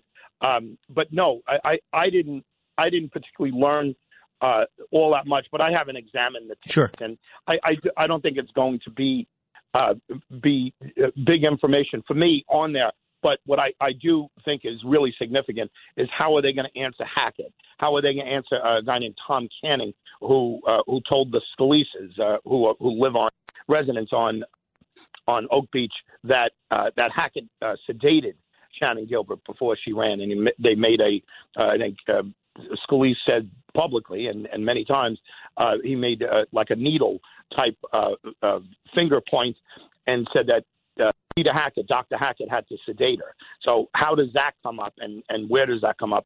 It's a conundrum. Like I said, it's a real serious issue for the cops. Absolutely. So what is the next step in this investigation? It sounds like with the new DA, there's a newfound seriousness of purpose in investigating this. Where do we go from here? What can those of us that are interested in this case and want to know the true identity of the killers, what can we look forward to, or at least look at with great interest? Watch the operation between the police and the district attorney, you know, I guess question why, and I don't know, and I'm not telling tales out of school, but why wasn't the DA at this release? Obviously, he gave his go-ahead to allow the police to do it, or they wouldn't have done it. The DA is the big fish out here, and the commissioner is certainly taking the lead on the public relations. Why isn't Tierney taking the lead on the public relations? Is he shy? I don't think so. But the police are clearly, you know, putting it out there. And I appreciate it because there's been nothing done on it at all. The thing that everyone has to watch is how do they explain Hackett? How do they fully explain Shannon Gilbert's death? And by the way, they may be in agreement with the district attorney's office on it, but how do all of them explain Shannon Gilbert's death? And when they start explaining, it's almost like the more you know, the less you understand. The explanation of her death and how she died is going to be the thing that everyone should watch. No, it's that's good to know. All right. Now, you have been in radio for a long time, and we're very, very lucky that you're officially joining the WABC fold. This is a brand new announcement. The press release just went out yesterday. A lot of our staff, I think, may not even know about your new role, but you're going to be the new president of WABC Long Island Division. What exactly does that mean? What are you going to be doing? Well, the first thing, first and foremost, that it's a juggling act, right? So there's a lot of different roles. First of all, never-ending promotion for our guests, even those with a 20 share in the New York market. There are people out here who, believe it or not, haven't heard of you, and that are listening on WLIR, you know, which is confusing for a lot of people, but we'll make that less confusing as we go on. And Bernie and Sid, and Mayor Giuliani, and of course Katz, the owner and the patriarch of this entity. It's for me to let everyone know on Long Island that they can know, or they can listen to every step of the way, no matter where they are on Long Island. So it's a big part of it is promotion. Another part of it is fundraising, sales, and sponsorships, and interacting with the business community. What you did a little earlier too with EB situations, making people aware is, you know, you and the station that's getting involved in the community. More and more of that has to be done here. And if you don't mind, I'll give you a quick little a tidbit that I picked up. And first of all, I'm very honored that John Katsimatidis and our president Chad Lopez trusted me with this position, and I'm diving in headfirst, and just constant and never-ending promotion of the station, and you know, moving around. But when I first got involved in politics, there was a candidate, a congressional candidate, who came in front of us, a woman. And I remember screening her, and she went down to congressional school. And I asked her as part of the screening process, I said, what was the first thing they told you in congressional school? And she said, you know, it was interesting. They told me to write down every person I've ever met in my life, my boyfriend from third grade, my cousin's doorman, and make a list of every person I've ever heard of in my life or anybody that possibly heard of me and that I've met. And then the next step was to make sure that all of those people knew what I was doing, that I was running for office. I followed that advice ever since 1990 when I heard it. And I should mention that she got clobbered in the campaign. She got absolutely crushed in the campaign. But nevertheless, I thought it was a great tidbit. And I've done that all along, and especially now with this position. Everyone that I've ever met in my life, I've made a list of, and I'll be reaching out, making sure they know about 107.1, making sure they know about you and they know about Bernie. And said they know about Katz and they know about everything else that's going on. And as I go through that list, or people go through that list, we'll be picking up who's at ad agencies, who's involved with sponsorship, who's involved with the business community here. But, you know, listeners are a big part of this. So I want to meet as many of the listeners as possible. I want to meet as many of the benefactors, community benefactors as possible. But it's a juggling act between all the different things. And again, this time next week, I'll be on air on 107.1 FM, and you know, we'll be promoting the show and bringing. Well, so I was just going to ask you about that. So you've done some great work, and people are just hearing. We're talking with Frank Mackay. He's a veteran radio talk show host, knows politics better than anybody. He's the former chairman of the New York State Independence Party, and he is the new president of WABC's Long Island division. And as I mentioned, Frank, you've done some incredible work on a variety of topics. But one of my great frustrations as a talk radio listener is it seems like so much of what people do is just regurgitating existing content. They read what's in the paper, they say what's in the paper, and then they'll give their opinion on what's in the paper. There's nothing new. You've actually broken a remarkable amount of new ground with this list case. So you're going to be heard every day at 8 p.m. beginning a week from today on 107.1 FM, right? Yes. That's correct. Great. And if people are not on Long Island, they can still listen because there's a lot of great local content by going to WABCradio.com. That's WABCradio.com. And lastly, Frank, you know, there are a lot of folks listening to us right now, as you know, on Eastern Long Island that may have different community events or different guests that they may want to pitch to you who are involved in some making news out there. What's the best way for folks to get in touch with you these days? Yeah, well, until I have an official, staff, or in this case, I'm on my own staff. I give out my email address. I'll probably regret this, but let me give it out. It's Frank Mackay. Mackay is MACKAY Media at Gmail, and you know I'm really looking forward to hearing from different people, especially listeners out here, out on Long Island. And, you know, we want to spread the word and we want to do the right thing by you, the thing by our Great. On air. Well, it's very exciting. I'm excited. Hopefully we can make these conversations on air a regular occurrence. And again, that's Frank Mackay Media at gmail.com. Frank MACKAY Media at gmail.com. If there's anything going on in Long Island that Frank should be aware of, any guests, any community events, any advertisers that want to reach the best audience in all of radio, reach out to Frank Mackay Media at gmail.com. Frank, congratulations. We're thrilled to have you on board. It's great to be working with you again.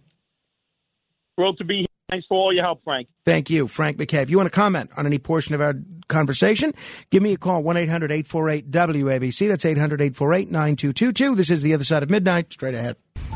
The Other Side of Midnight with Frank Morano, 77 WABC.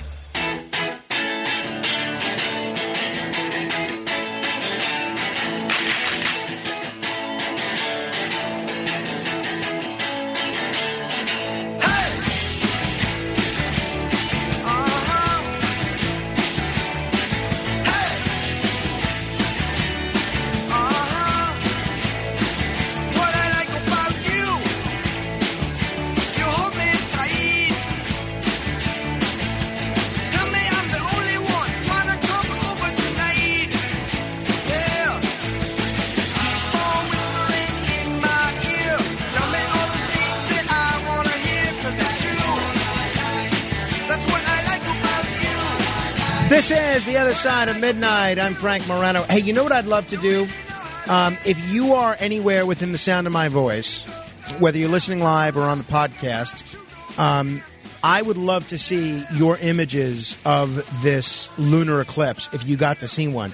I got some very nice images emailed to me by a gentleman named Thomas Boyd. But what I think would be fun is if you got any great pictures of this, share it in the Facebook group. Go on Facebook and just type Morano Radio Fans and Haters and share your pictures in there because a lot of people like me didn't get to see anything because of the weather or whatever. So I think a lot of us might be curious to see your images. So go on Facebook, Morano Radio Fans and Haters, and post those pictures on there. As I mentioned and as Frank Mackay alluded to, I'm trying to help my sister Claudia and my brother Alexander out with their efforts with this fundraising for EB. I have a link to that on my Facebook page as well. So if you want to make a small contribution, go to facebook.com/MoranoFan. And I'm trying to, so I don't have my computer today. I'll explain that a little later, but I'm trying to go on to Facebook and share this event that I'm appearing at Thursday night, but I can't do it. But I talked about this before. 6 p.m. this Thursday, there's going to be a fundraiser, cigars and cocktails at Alora's restaurant, Alora's rooftop bar, cigars and cocktails. It's a fundraiser for SUDC, which is a sudden unexplained death in childhood. I'm going to be there. And if you're interested in going, I think tickets are $250 a person. Go to lyricsforlucas.org, lyricsforlucas.org, or you can email lyricsforlucas at gmail.com. Coming up, we got commendations and the search for a missing sense of smell, or a sense of scent, I guess. This is The Other Side of Midnight. I'm Frank Morano. Until next hour, keep asking questions. This is The Other Side of Midnight with Frank Morano. They're running a strange program, y'all. Talk Radio 77 WABC. Now, here's Frank Morano.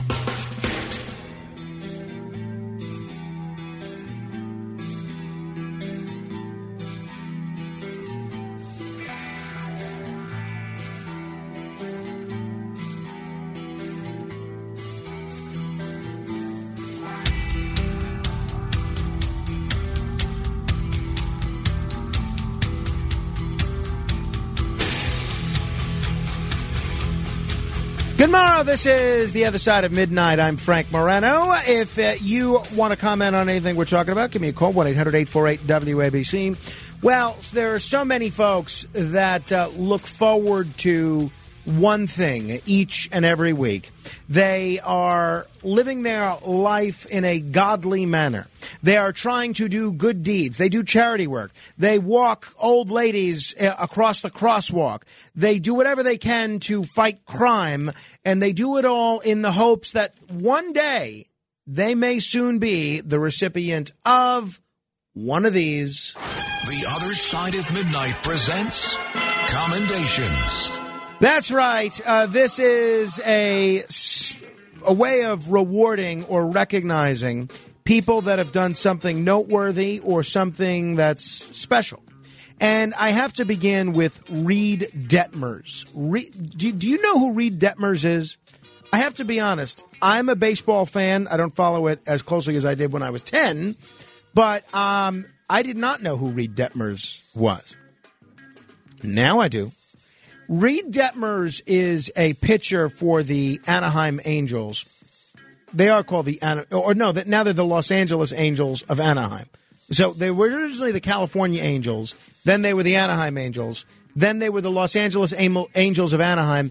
Now I believe they're just the Los Angeles Angels. So Reed Detmers is a rookie pitcher for the Angels. And in spite of the fact that he's a rookie, in spite of the fact that he is only 22 years old. Last week, he pitched a no-hitter and blew out the Tampa Bay Rays, faced only one batter more than the minimum in a game that went just comically sideways for the Rays. So this was almost a perfect game. This is a near perfect game.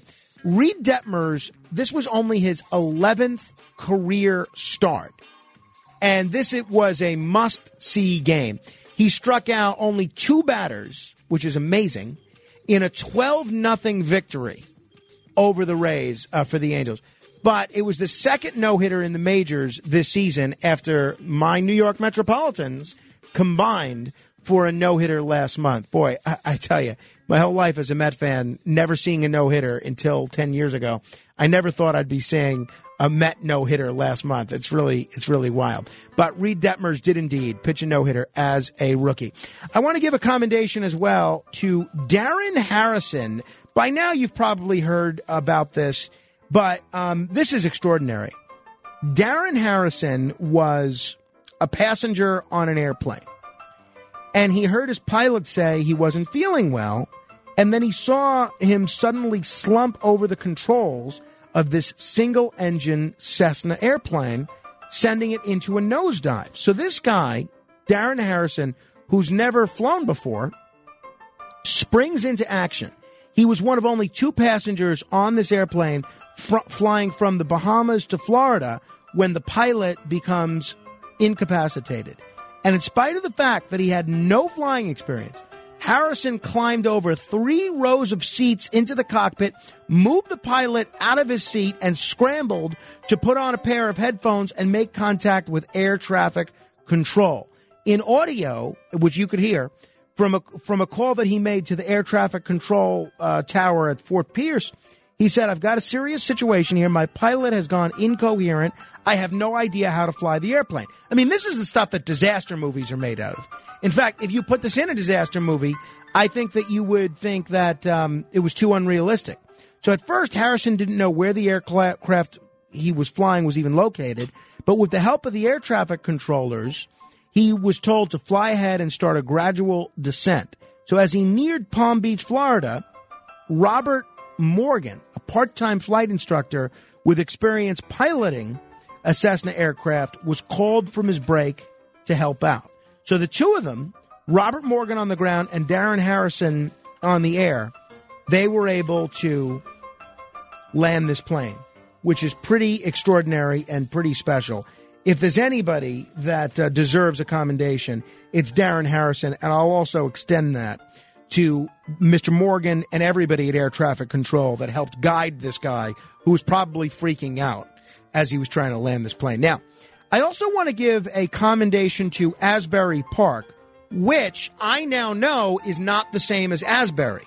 There's an Asbury Park in New Jersey, and there's an Asbury. So we have listeners in Asbury, but we don't know. Maybe we have listeners in Asbury Park as well. Now, why am I giving a commendation to Asbury Park? Because TravelandLeisure.com just released a list of the 25 best beaches in the United States. And wouldn't you know it, Asbury Park made the list. This is incredible. They have Asbury Park Beach as one of the 25 most beautiful beaches in the whole country. Now that's remarkable. Absolutely remarkable. Kudos to Asbury Park Beach. I was only there once, but the one time that I was there, it was the first day that New Jersey allowed indoor dining. The one time that I was there, we went to the beach, and we had a great time. A lot of fun. So that was great. And I want to give a commendation as well to Josh Gottheimer. Josh Gottheimer has been named as the most, this is by the Georgetown University McCourt School of Public Policy. Pretty objective group, founded and named for a Republican. Josh Gottheimer has been named the most bipartisan Democrat in Congress. Now, it doesn't mean you would agree with Josh Gottheimer on everything because, look, we've seen a lot of times. The Ukraine aid bill is the most recent example where I didn't agree with that. A lot of times the two parties partner on something that I don't necessarily like. But in this era where the parties are at each other's throats, where they thrive by demonizing the other guy, where they're afraid to be even seen going out to lunch or going out to dinner with somebody from the opposing party, I think this is worthy of recognition because The people that are the most bipartisan, people that are willing to work with their colleagues across the other side of the aisle, those are usually folks from competitive districts. So because they're from competitive districts, those are always the congressmen that are most targeted by the other guys. So I always like to call out people that go out of their way, in this era especially, to work with people on the other side of the aisle. And I have to give a commendation for Josh Gottheimer for being named the most bipartisan Democrat in Congress. Speaking of politics, I have to give a commendation to the state of Maine. I'll tell you, Maine is... I've got to get to Maine. Maybe this state, this summer we'll go. Because every week, Maine does something that I like. And I've heard so many great things about this state. I've really got to visit. And last week, Maine finally passed a law letting independent voters vote in primaries. Not in both primaries, but you get to choose one. So if you're an independent voter and you pay for the Republican primary and the Democratic primary, you can choose which one you want to vote in without having to join that party on the spot. I would love to do that. I would love to. You know, we have a competitive primary for the Democrats and the Republicans coming up this year. I'd love to vote in one of them, either one. But the parties have made clear they don't want me participating, even though I am paying the bills for that primary. Well, Maine recognizes the inequity of having taxpayers not be able to participate in the very elections that they're funding. So thank you, Maine, for actually showing you care about independent voters and taxpayers. I wish New York would follow your lead. I have to give a commendation to Eric LeGrand. This is some story. It's a sad story, but it's also a wonderful story. So Eric LeGrand was a football player, and 12 years ago, actually, he was playing for Rutgers at MetLife Stadium in a game against Army. And he got hurt, and since then, he's been paralyzed from the neck down. And in spite of the fact that this happened essentially in the prime of his life and in the prime of his playing career, he has had the most positive attitude that you can imagine. So now this New Jersey native is... doing something that I think is great. Yesterday, it was Saturday technically, he opened a new coffee shop in Woodbridge, New Jersey. They called it a LeGrand opening. That's been nearly 2 years in the making. So he now has this coffee shop. I cannot wait to go. It's called LeGrand Coffee House. I will be visiting this. I will be patronizing this. I'll be tipping heavily. I think this is such a great thing, and I have no problem giving these guys a free commercial. We're not supposed to do that, but if they have to send me a bill for promoting the LeGrand coffee shop, so be it, because I am going to promote this business as often as I can, because what Eric LeGrand has done here is so inspirational, not just to people that are handicapped, but to people that have faced any kind of adversity. How often do you get dealt a setback in life and you feel the need to give up, to quit? This guy is an inspiration to me, and I think he should be an inspiration to everybody, because he could have very easily just spent the rest of his life feeling sorry for himself. And instead, he's trying to give back. And there's a philanthropic angle behind this as well. And this is really just great. So they're going to have a lot of different aspects of this coffee shop. And it got delayed a little bit because of the pandemic. But you're going to see Eric LeGrand behind the counter. He was behind there on Saturday. And this is just great. I love promoting what they so-called mom and pop businesses in general, and I would definitely go to this coffee shop over a Starbucks or a Dunkin' Donuts anyway. But the fact that it's put on by Eric LeGrand, I think, is just wonderful. This space is designed to accommodate others in wheelchairs or with special needs, which I think is also great. The doors are wider, the bathrooms are larger, and there are high-top tables that customers in chairs can fit under. I think this is just great. I love everything about this. The LeGrand Coffee House in Woodbridge, New Jersey. And they have a specialty drink called the Scarlet Knight, because that's the Rutgers team, the Scarlet Knights, which is a mocha coffee with raspberry and chocolate syrup. It sounds delicious. So I can't wait to go, and I hope you all go as well. If you do go, check it out. Let me know how you like it.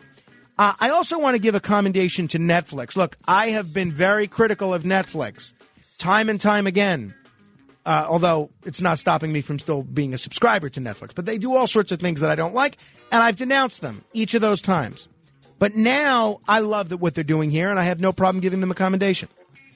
So in light of the internal dissension triggered by productions like Dave Chappelle's stand-up special, Netflix has issued a memo to all of its disgruntled staffers, underscoring that Netflix values artistic expression over each employee's personal thoughts. Quote, as employees, we support the principle that Netflix offers a diversity of stories, even if we find some titles counter to our own personal values. They sent out this memo titled Netflix Culture Seeking Excellence. Quote, depending on your role, you may need to work on titles you perceive to be harmful. Listen to this. If you'd find it hard to support our content breadth, Netflix may not be the place for you. I love this. Essentially, Netflix is telling its staff, hey, if you don't like it here, if you're not comfortable with Dave Chappelle making a transgender joke, there's the door. No one's forcing you to work here. This is, you compare this attitude to what Disney did, where they allowed their own company to essentially be held hostage by people who were offended by saying Oriental instead of Asian American. I know that's not actually what it was about. It was more about the opposition to the so-called Don't Say Gay bill in Florida. But the point is still the same. This is what companies should do. They should not cower in the face of employees being offended. This is what they should do. Put out every possible type of story you can. And if some people are offended by it, tough. You don't want to work here. No one's forcing you. I think this is great. And I can see John Katsimatidis doing the same kind of thing.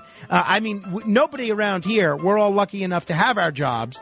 Nobody sits around complaining about being offended from what I've seen. So I don't think there's much of a need for a memo at our station. But I think this is just terrific. So hats off to you, Netflix. And let me also commend a person that I've been quite critical of from time to time, particularly during the campaign a few months ago. And that is Mayor Eric Adams. They announced on Thursday the details of a plan to screen every New York City student for dyslexia. How this has never happened before in New York is beyond me. There are so many students, not just in New York, but around the country, who have been dealing with dyslexia and didn't know what it was, or took a long time to figure out what it was, and their teachers, sometimes even their parents, thought they were dumb or slow, or sometimes the children themselves got discouraged and they lost interest in learning, they lost interest in reading, all because of something that they had nothing to do with. And this all could be prevented by identifying which students are suffering with dyslexia. Now, Eric Adams has talked about this, that he has dyslexia. And he spent a long time not knowing it and kind of not being a good student. And that's such a shame. No student, no person should lose or never develop a love of learning because of something they have nothing to do with. And this is something that could have been done by the last five mayors. Everyone has known this is a problem. And I say hats off to you, Eric Adams. Now, I am very critical of a lot of things that Eric Adams does, especially as it relates to education. This is one thing that I hope is a model for every mayor in America. Every student in America should be screened for dyslexia. And as far as I'm concerned, this is a great thing that Mayor Eric Adams is doing, and I have no problem saying so. I want to commend the Mediterranean diet. Researchers at the University of Technology in Sydney, they have found, it's a very small sample size that they studied, but they have found that in men aged 18 to 25, a Mediterranean diet can actually help with depression. So if you're a young man who's battling with depression, consider the Mediterranean diet. It appears, at least in this early study from the University of Technology, Sydney, it appears to help. So this Mediterranean diet, which usually involves eating a lot of fruit, vegetables, beans, nuts, healthy grains, fish, olive oil, and then small amounts of meat, dairy, and red wine, helps a great deal with depression. I find when I'm depressed, red wine's the best thing for you. Or bourbon. Or Bombay Sapphire gin. You know, so I'm not sure that all of those are components of the Mediterranean diet, but whatever works for you. So kudos to the Mediterranean diet. And finally, I want to give a commendation to baby Ariana Idala. Yesterday, I attended the christening of one of my best friends, really one of my brothers, Arthur Idala. It's a phrase that gets used so often, but it's true in our case. Arthur is my brother from another mother. And we were lucky enough to be invited to Ariana, his baby daughter's christening yesterday, and it was a wonderful affair, and very, very tastefully done. And his wife Marianne deserves all the credit for putting together this event. But we were lucky to be there, and commendation to young Ariana. And I'm so proud of her that she was able to achieve a commendation this early in life. It's something that not a lot of people can do, and hopefully that is the start of a great life for her, of doing good deeds. And as of now, she's officially a Christian. So congratulations to Ariana, and my thanks to Arthur and Marianne and everybody else for inviting us to the party. We had a great time. All right, if you want to comment on anybody that I have commended, you can give me a call, 1-800-848-WABC. That's 1-800-848-9222. This is The Other Side of Midnight. I'm Frank Morano. Straight ahead. It's The Other Side of Midnight with Frank Morano, 77 WABC.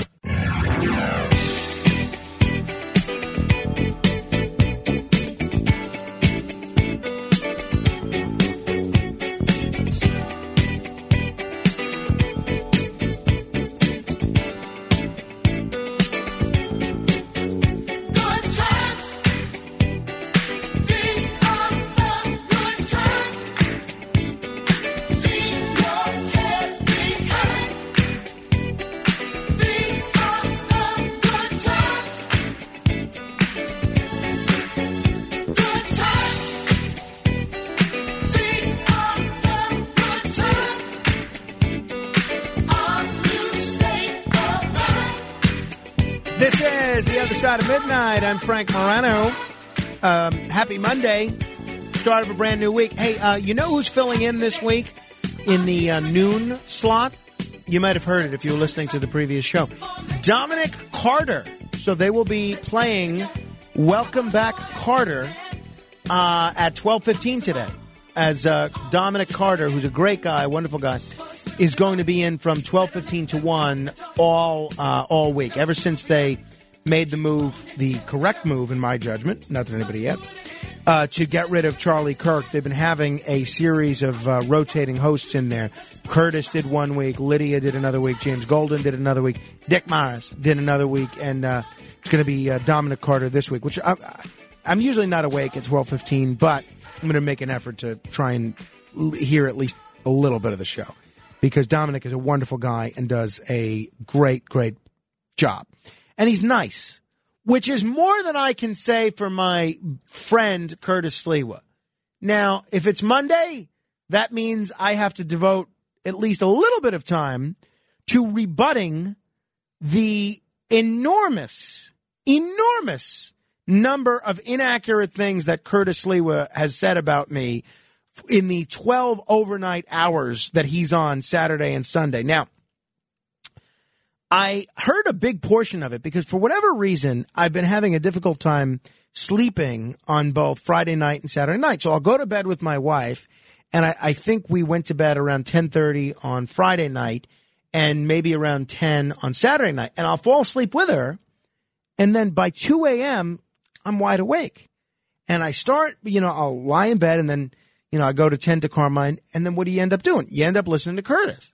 I got to tell you, so compelling this weekend in bashing me that, you know, I'm listening to Curtis and I'm thinking, wow, I really am a jerk.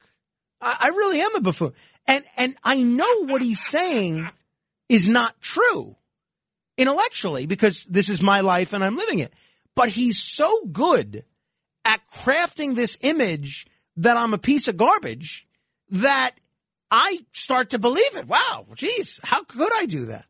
You know, really? I'm not going to play you this, but I'll play you some clips of Curtis and his callers bashing me essentially over the weekend. And this is essentially this was the whole show for Saturday and Sunday.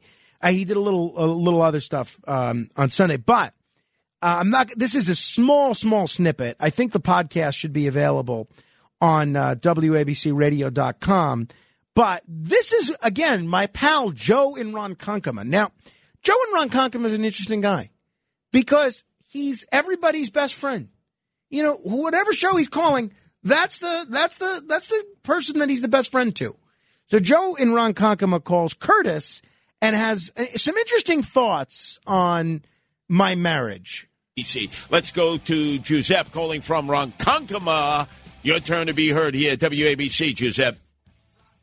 Hey, Curtis. You were talking about Morano, and it was alligator arms. And I listened to him talk, and my wife, too. Like, his wife was on Newsmax.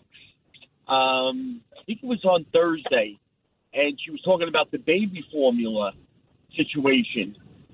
And I was listening to what a bright, great mother. They had pictures of Carmine, who's so adorable. And, you know, she's like so, like, I don't know, down to earth. And, like, I listened to Frank, and I love Frank. Frank's got a great show, and I listen to him like you tell everybody to do, listen to him. But, like I don't understand, Curtis, where she's, like, totally – I know opposites attract, but she's, like – it baffles me that they're, like, you know, married because he's out partying. And he says it right on the air that she yells at him all the time because he's out partying, drinking, having a good time, and she's home with the kid doing everything. And it's sometimes sad, you know. Oh, no. Actually, I know both of them. She is a stellar journalist. At times, she has written pieces, although never nominated, could easily have been nominated for a Pulitzer Prize. But it's like the yin and the yang. She's the anchor to their relationship. Frank, he has said oftentimes he can't say no. So, for instance, Frank could have been up for 20 straight hours. 20 straight hours. He's got the clothespins in his eyelids to keep him going. Somebody will call him up and say, Frank, can you meet me at the diner? He'll go to the diner. He can't say no. He's even said that's his Achilles heel. Yeah, you're right. And you remember that time he was supposed to come out to my house in Ronkonkoma? Not true. I got a notice in the mail that ping pong table that I rented for him to come play. You know, he needs to have a regulation ping pong table. He can't have any, like, knockoffs. They claimed the guy that came to get the ping pong table from my house, we delivered it back to. Now they're trying to come after me for $1,800. This ping pong table. My wife is like livid over this. Oh, I don't. I can't blame her. I would tell you that if that decision was Rachel, who's originally from that area, she would have said, "Frank, don't do that. Don't do that to this hardworking guy, Joe, and his family." But you know, Frank, he just doesn't know how to say no. That's his number one problem.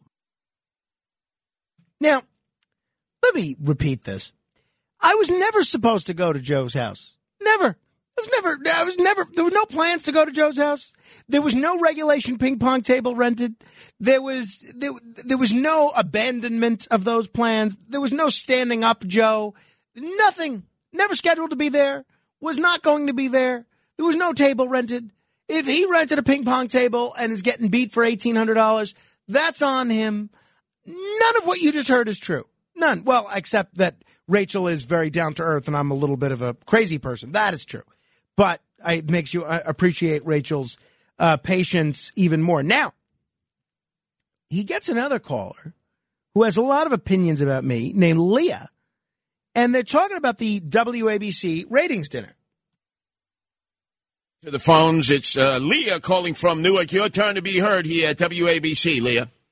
I'm just wondering if you were invited last Wednesday night to the ratings party. Yes, he was. Yes. I didn't hear your name mentioned. No, I was there along with my lovely wife, Nancy, who is given her shout-outs for her contribution to the Animal Welfare Hour. Good. And also they talked... yeah, I'm sorry. No, they talked about our great ratings here mm-hmm. and the other side of midnight, although...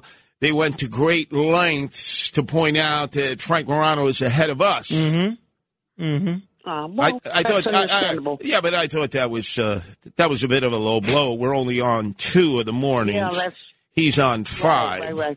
So they said he had increased it. Well, yeah, let me just break it down for you and the many listeners. So they said he had increased his ratings by 20%. And they said that I had increased our ratings by 17%. Well, he's on 5 mornings, so that's 5 times 4 is 20. So that's 4% he broadcasts, 1 to 5. Yet we've gone 17% in just 2 mornings of broadcast. So that means every time we're on the air, we increase our ratings 8.5%, which means we're superseding Frank Morano. Anybody who knows that 2 plus 2 is 4, 4 plus 4 is 8, would be able to recognize that, right, Leah? That's even I know that. Yeah, absolutely. Now, most of what Curtis said is accurate, actually, which is the first time that I can say that. But Curtis is misstating a key element of this story. Now, first of all, Curtis was, of course, invited. He was, of course, celebrated for the great ratings that he's done. But what Curtis says there is that I increased the ratings 20% and he increased it 17%. That is not true.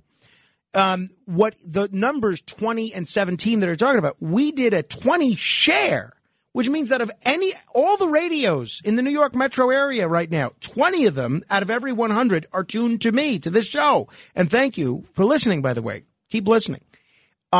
Curtis is doing a 17 share. That means out of every 100 radios when he's on, 17 are tuned to him, which is great. It's the second highest on the station. Now, wow. It has nothing to do with being on 5 days a week versus 2 days a week. No, that would be the share if he was on 1 day a week or 7 days a week. And a year ago, we had a 3.8 share, which is pretty good. That's what other radio stations are doing. So in a year... to go from a 3.8 share to a 20 share, that's not a 20% increase. That is a 426% increase. 426%. So Curtis, and I have no problem with Curtis doing this because as you could hear in these clips, he's really kind of promoting us. And Curtis and I are very good friends. And this is his way of, I think, doing a solid to me and promoting this show while he's on. But as you playfully mock me, and just please be accurate, that our ratings have gone up 426%. Not 20%, 426%. Now, Leah had an interesting theory as to why Curtis was not invited to Carmine's christening. And incidentally, I the reason you weren't invited to the christening. No, I was not, and I was crestfallen because... But I know the reason. Oh, what reason is that, Leah? Frankie of the Moranos is blaming Rachel for you not being invited. Is blaming who? Rachel. Rachel Emanuel. He blamed his wife again? Again? This is not the first time? No. Remember, hold on a second. Broadway Billy, I want you to play that cut where Frank Morano is blaming his wife for the fact that he no longer picks up the check. I want you to listen to this, Lee. Instead of being a man's man and taking responsibility for himself, that I didn't know about. Yeah, well, listen. But I do know that. I want you to listen. I do know that he blamed Rachel for not being invited. Oh, I want you to listen to this. How he blames Rachel for this. But So, yeah, so it was Rachel's doing as to why Curtis wasn't invited. But I will tell you, Curtis did a whole half hour on this, and then he did an hour about me blaming my father for not being a better baseball player. How do you like that? So, and I did feel bad after listening to that. I said, well, maybe I am kind of a jerk. I said, so then I'm my wife and I are driving into Manhattan on Sunday. And I said, you believe that, Curtis? He's saying, you know, I blame you because I don't pick up checks anymore, which I do. I blame you for him not being invited. And I blame my dad for not being a better baseball player. And you know what my wife said to me? She said, yeah, Curtis is right. He said, you blame everybody but yourself. You're full of excuses. I've noticed that about you. And I got to tell you, I felt so crummy because Curtis kind of jokingly making fun of me made me realize that maybe I do have a problem accepting responsibility. And I said, but honey, one, I think you'd agree. It's a good thing that I'm not picking up the check all the time now. And that was your doing. So yes, okay. And I said, you are the person that vetoed Curtis. And she said, well, there were a lot of people that you insisted had to be at that party and a lot of people that I don't think you're as close with as you are with Curtis. So she said to me, you made the decision to invite other people instead of Curtis. Don't blame me. I said I didn't want 300 people. I didn't tell you you couldn't invite Curtis, which she did. I had Curtis on the list, and he got scratched out. So I did feel bad about that. And yet another guy is complaining to Curtis about not getting a prize. Let me educate the listeners here. If you didn't get a prize that you won, complaining to Curtis does nothing. In fact, it does less than nothing because it's annoying. You know, if you just email me privately, I will have our team of researchers research whether or not what the story is with your prize, and we'll reach out to you, and if you're owed a prize, we'll get it to you. If you complain to Curtis, it almost makes me root against you. It makes me not want to get you your prize, but that doesn't stop Robert. Let's go to Robert calling from the Bronx. Your turn to be heard here at WABC. Robert. Hey, hi, Curtis. Listen, let me stray off the topic for a moment, please. Go for it. Go for it, Frank. Go for it, Rob. Okay. I won the consolation prize from Frank Morano's $1,000 ticket.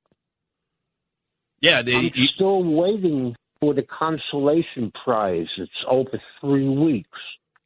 Wow. But I won your booby prize from your trivia call, and you know, I great Curtis Lewa ball cap, the belly mark, the button link, but I'm still waiting on Morano to send me my booby prize.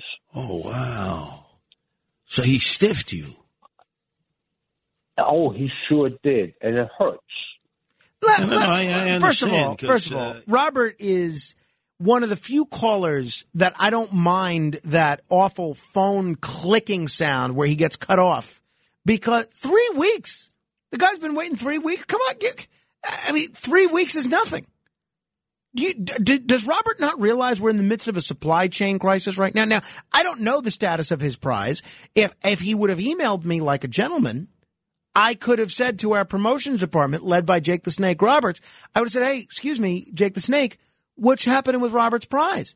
And then they would tell us if it was sent out. If it was sent out, they'd give us a tracking number, tell us where it was.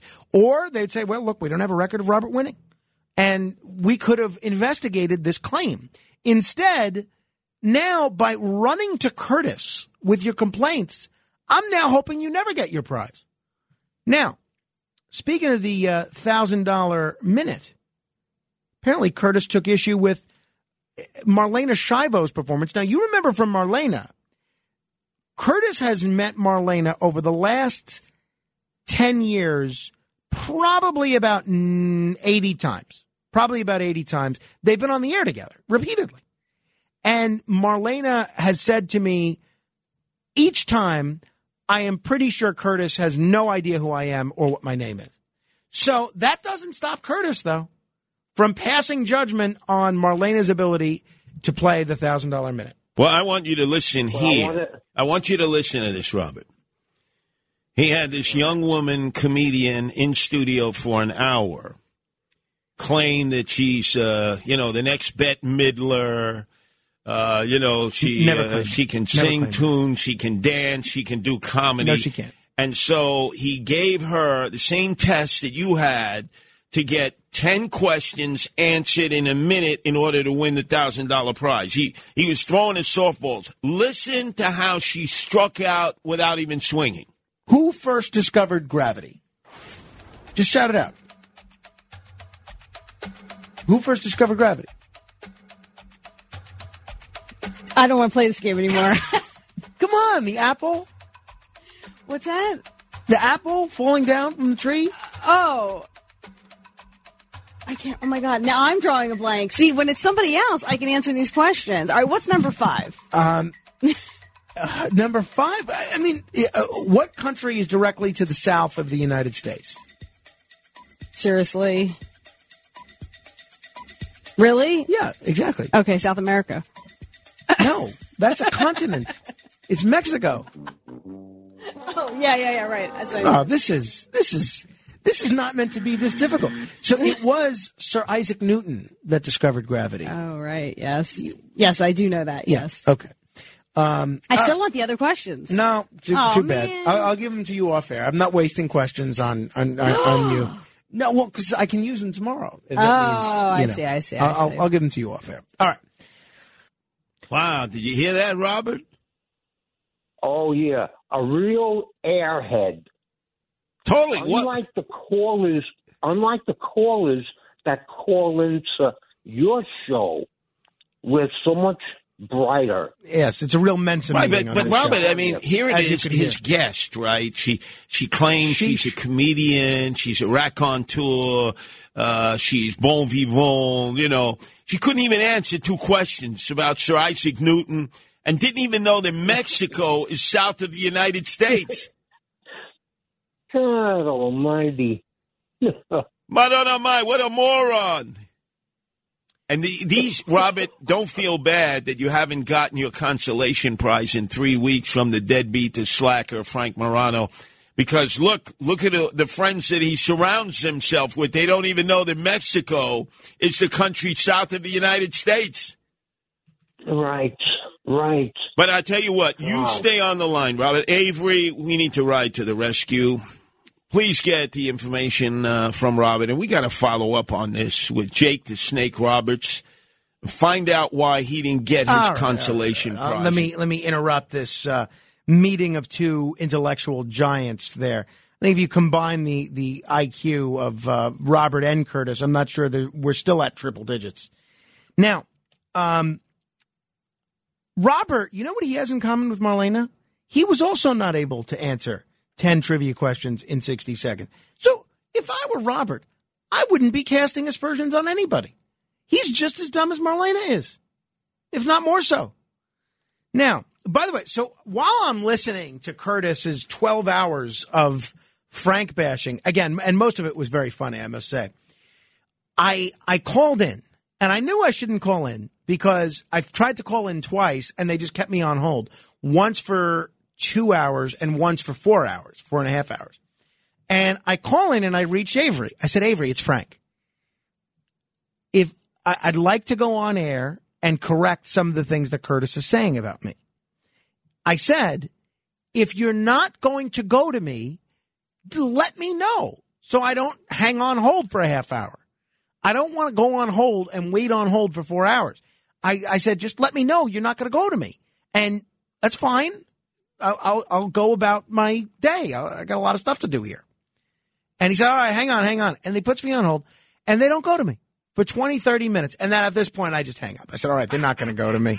So I figured, why bother? Now, another caller named Steve had some complaints about yours truly. Now the thing when you talk about Frank Morano, I don't know if I can say this, so I'm going to be very careful. Obviously, I've been listening to you for decades. I don't really care for the Frank Morano show at all. The topics or formats or anything like that, the conversations, just not for me. No, understood. And there are a lot of people who likewise think the same about me because I don't talk to guests. I just riff with the callers, or I riff in what I call theater of the mind. But I will tell you this, Stephen, it is incumbent that you try to listen as much as humanly possible, because the guy drops so much about me and my staff here, limited as we are. Hollywood Bill Lee, who came out of retirement to help us. Avery, whose reputation was sullied by some of Frank Morano's callers, who apologized earlier in this show to make amends. So I need to know as much about what Frank Morano is saying as is humanly possible. I can't listen to every show in the wee hours of the morning because I'm patrolling the subways. The crime is out of control with the Guardian Angels. So I know it may be a go for you, Stephen, but just give it a few hours a week, please. All right, I'll take your suggestion. And now that's nice. I appreciate Curtis trying to win over a listener there. This is just an absolutely scurrilous allegation, and I think this is the last one that we'll play here. An absolutely scurrilous allegation, which is potentially defamatory. Listen to Curtis and this other caller, this Radio Mensa meeting that they have for 12 hours on the weekend. Take issue with me. Listen to this. 1-800-848-9222. That's 1-800-848-WABC. Let's go to Rick in New Jersey. Your turn to be heard here at WABC, Rick. Yeah, good morning, Hawker, New York. I called a long time ago. In fact, I have to shave again. It's been so long. So you hit on a couple of these things, but excuse me if I go to them again. I called to tell you a long time ago that I think Frank is in the mob or trying to get them up, and of course hit on that. But here's the reasons I think. First of all, by the way, did you go to the christening? No, I was persona non grata at the christening. Yeah, I thought so. Well, that was because the mob called that. I don't think you should blame Frank. He had probably advice he couldn't refuse. Probably the Gotti, didn't they? Yeah, I think they were there. You see, well, why do you think he didn't go? Okay, first of all, the mob museum is who for a museum that isn't something that you're into. You know, if you're into trains, you go to the train museum. You're into art, you go to the art museum. I never understood. That's another reason. Why is he so interested in the mob? He also has a mob name already, Frankie Fibro. Yeah. He usually shills for just Atlantic City. You'd think he'd be the rambling, gambling man. You know, shilling for all the places in the tri-state that you could gamble, but he only X City because that's where his base is, his mob base, you know? Yeah, now that makes a lot of sense. And he only goes to the Borgata. Right. Yeah, exactly. Not true. Now, his age. He always hides his age. Well, you hide your age. You don't want anyone to investigate you because it's very hard to investigate somebody if you don't know how old they are. You know, if I try to find out Curtis Lewa and I don't know how old you are, there's a million of you, you know? So that's another reason. Why is he hiding his age? It's usually reserved for women. So, number 5 is DNA. You know, he's really adamant about not giving his DNA to these DNA sites. Yeah. The reason you hide your DNA is because you don't want to be found out for past or future discretion. Yeah, you know? He doesn't want to give it to the Mormons to be able to track his lineage. Now, here's the last one, and you got to put on your thinking cap for this, Curtis. Remember, Betty Boop's grandpa with that hat that would beep, beep, beep, beep, beep? You've been around Frank close. Have you ever noticed his fingertips? Does he look like he's, trying to, remove them? Oh, please. Enough. He's very protective. Now, again, Rick was actually pretty funny. He's much too witty to be calling it the Curtis's show because that was actually very clever. But no, I'm not in the mob. I have no interest in being in any secret society, right? Because I like telling stories, as you could tell. I think my Twitter bio says that I'm a raconteur. Does it say that? Yes, it does say that. So you can find me on Twitter at Frank Morano, where I just tweeted, by the way, this very interesting footage that NASA has captured showing a doorway on Mars, and it has inspired all sorts of theories about life on Mars. So it's more of a visual thing than an audio thing, but if you want to see that, at Frank Morano, that's Frank Morano. But I will just say, first of all, not in the mob, not in any secret society. You know what my whole day is about? Whether I have good days or bad days, my whole day is about accumulating good stories to tell. That's the whole day. All day. So when you're in the mob, at least if you want to, are concerned about your long-term survival or your long-term and not being arrested, you don't tell stories. So I would never or try to be part of any group where you can't talk about what you're doing. It's the whole reason I chose radio as a career, not the Secret Service. All right, we'll take your calls in a minute, 800-848-WABC. Any subject is fair game. That's 800-848-9222. And then on a much more serious note, we'll talk about what happened in Buffalo, which is just heartbreaking. This is The Other Side of Midnight, straight ahead. We are New York on New York's Talk Radio 77 WABC. Now, here's Frank Morano.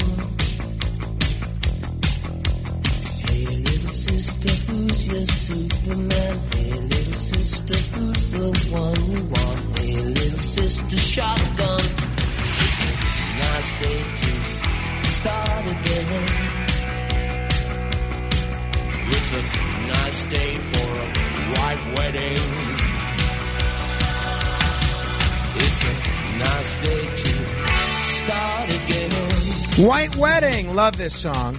If you're ever wanting to know what kind of bumper music we play on this show, just search on Facebook Morano Radio Fans and Haters. We post them in the Facebook group each and every day. All right, 800-848-9222. Any subject is fair game. Let me go to folks in the order that they've been holding. Tom is in Brooklyn. Hello, Tom. Morning, Frank. Always nice speaking with you. Likewise. You got it. Got a lot of knowledge. Thank you. Also, Curtis has great theater of the mind. Just take all of that with a grain of salt, you know. Fair enough. You guys, absolutely, you're exactly right. Yeah. I do want to say that I was taken by the calls about Avery the other day, and from Curtis's show, and I didn't take into consideration that I've called many times to Curtis's show, and Avery was always professional with me, you know. And I don't think I took into consideration that he might have just been having a bad day. You know, I understand that the call screeners wear a lot of hats, you know, and perhaps it was overwhelming that day or just something personal. I don't know. And I feel bad that I disparaged Avery, and I want to officially apologize for my lack of consideration. Well, that's very nice, Tom. No need to apologize. I can tell you I've observed a lot of phone screeners over the years, and Avery is, I would say, one of the worst telephone talent coordinators that I've ever encountered. This is working in radio close to 20 years, more if you include college radio. He is, if not the worst, I don't want to say he's the worst, because I'm trying to think, there might have been one or two other people that I've worked with that are slightly worse, but he's right near the bottom, 800-848-WABC. Pete is on Staten Island. Hello, Pete. Hi, Frank. Yeah, you know, I got friends that listen to the show, that love the show, and they love the part about back and forth with Curtis and you. You know, and I feel most of it is shtick, and a lot of it is, you know, true. I have sometimes called in and said some kidding around with you and Curtis, you know, because I know both of you. Not, you know, that well. We know each other from sight. We've been at things together. And it's great. Now, Adrian is, you know, very good with the caller, but one of the callers that, you know, my little family of listeners to 77 WABC, you know, we are in contact with Joe from Ronkonkoma, Jackie, Aunt, Norman, you know, and we're all friends. We talk on the phone back and forth. So, Adrian, I like that he's, you know, very personable. He's very good when I call, but I've been told like a couple of calls, but like everybody has a bad day.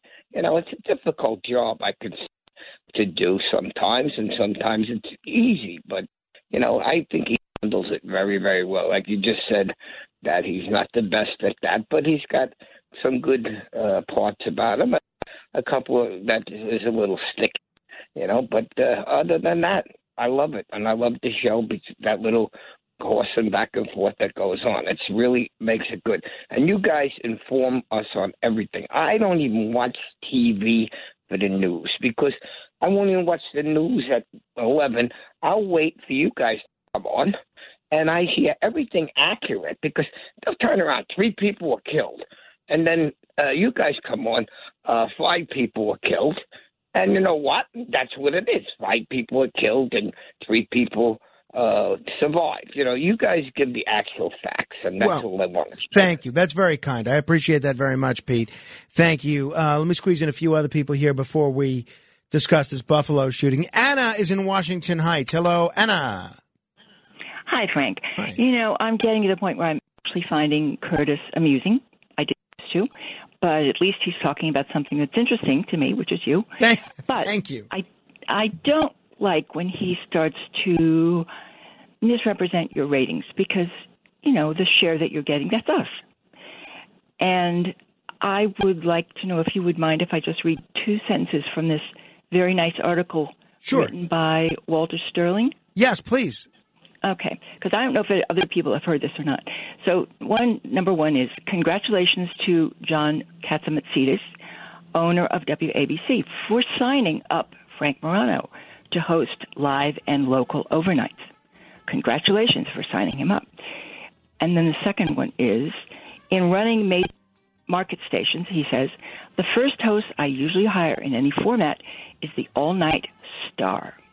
Well, that's very kind, and I gave Walter a shout-out on air when that was published, and I thank you for mentioning that again. I've linked to that piece in Talkers.com on my Facebook page, Facebook.com/MoranoFan. Walter is actually a great talk show host in his own right. I'd love for him to get the opportunity to fill in sometime for me or for somebody else. Great job, but thank you for pointing that out, Anna. Hey, we'll talk about this Buffalo tragedy straight ahead. Until then, your influence counts, so use it. This is The Other Side of Midnight with Frank Morano. They're running a strange program, y'all. Talk Radio 77 WABC. Now, here's Frank Morano.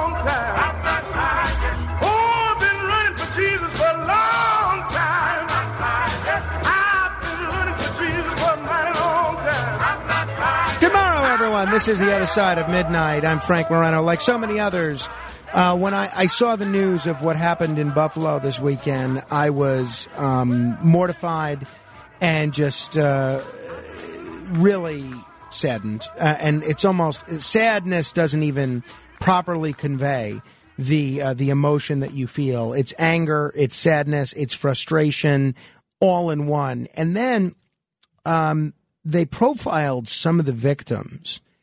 And I'm not gonna read you their stories, but if you read their stories and look at their faces, I mean, the one that's just stuck with me was this 80-something-year-old woman who had just came from visiting her husband in a nursing home or an assisted living facility, and she left the nursing home and went into a store to get something to eat.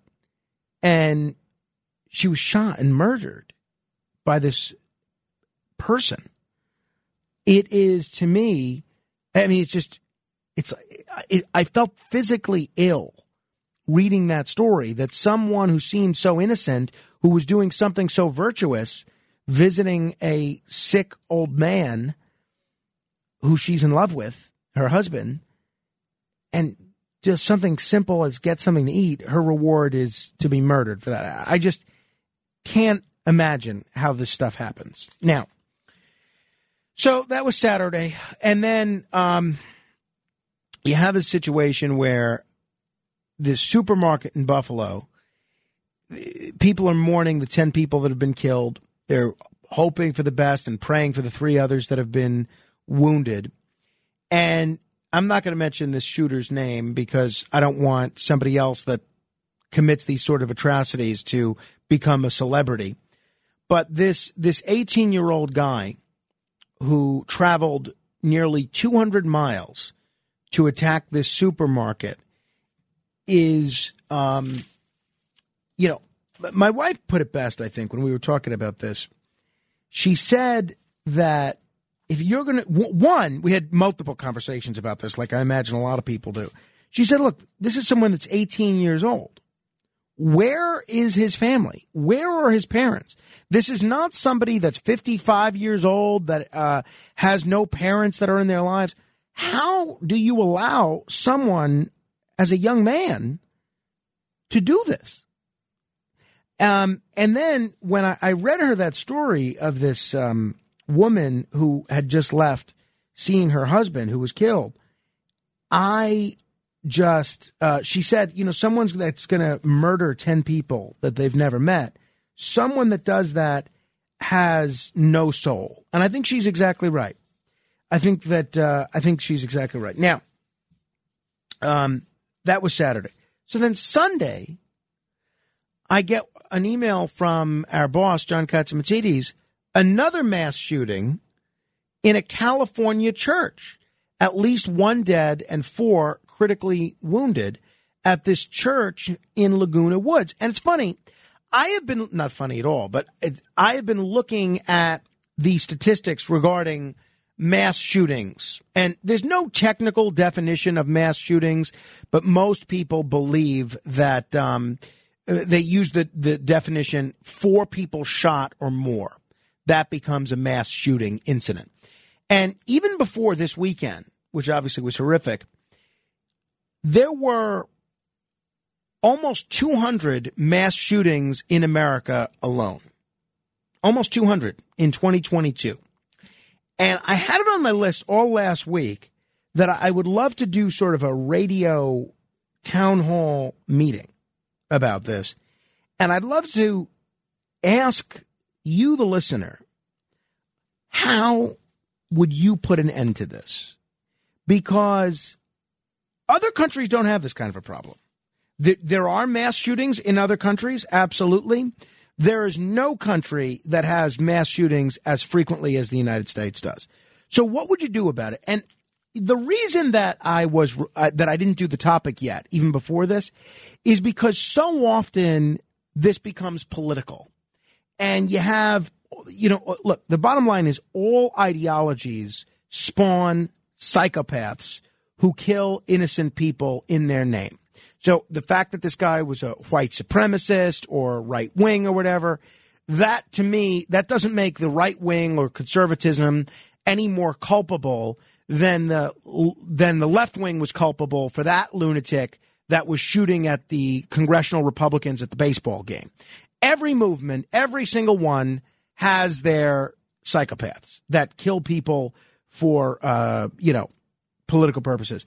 But you have these opportunists that really, in a very cowardly manner, exploit dead people while they're still lying on the ground to promote their cause, whatever their cause is. So frequently, whenever there's one of these mass shootings, you hear folks on one side of the political aisle, well, we wouldn't have these if only we had better gun control laws. We wouldn't be able to have these mass shootings.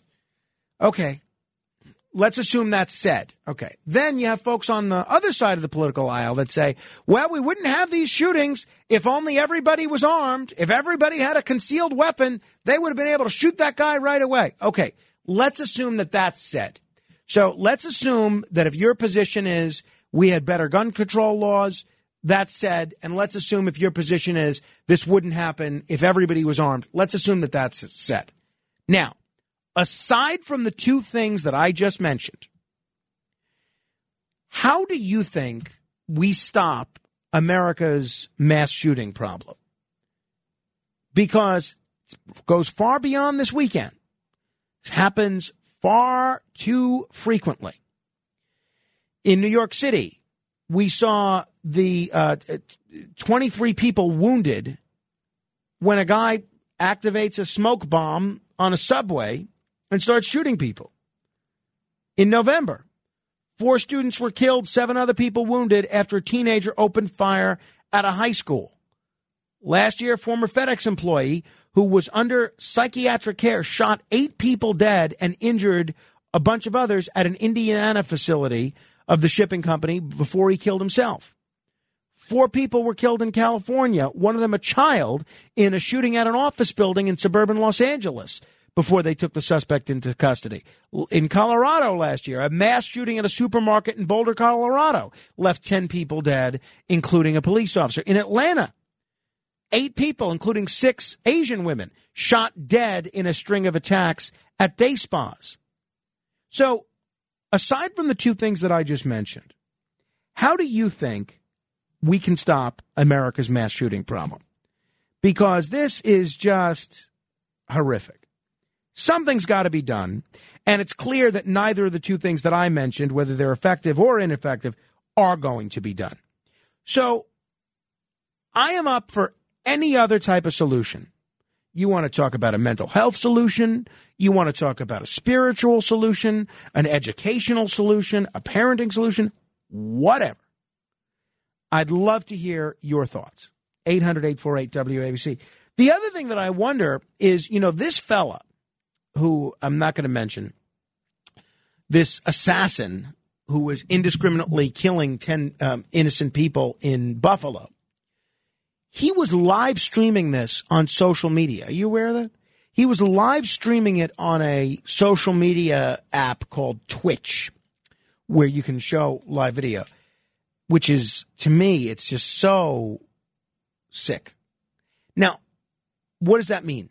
That means there's horrific video that exists of people being murdered.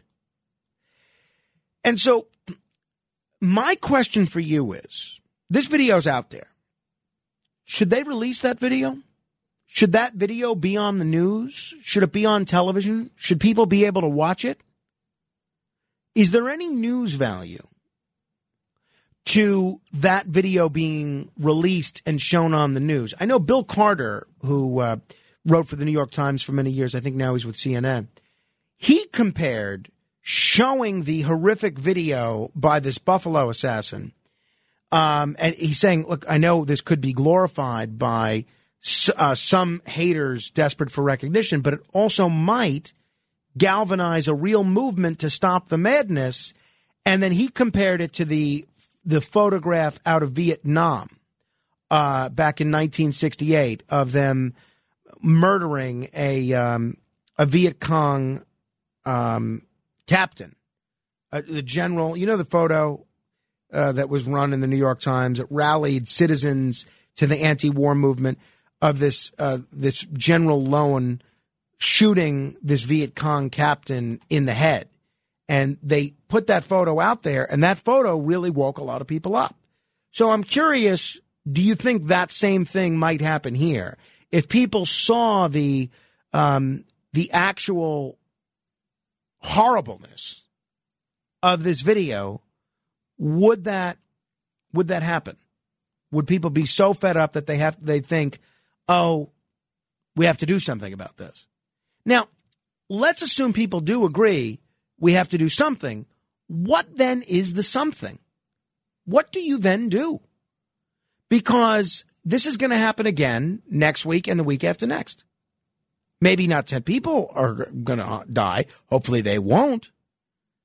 But what do you do? 800-848-WABC. Serious solutions only, please. 800-848-9222. Let me say hello first to Henry in Manhattan. Hello there. Hello there, Henry. Hi, good evening. Some of the statistics that you quoted, in a sense, lead to my response to how to deal with this. You said the United States has the most of these kind of things. And one of the reasons is we're also one of the largest countries in the world. So it may not be, the highest percentage. It's just the most in number. Well, but it's also... I don't know that.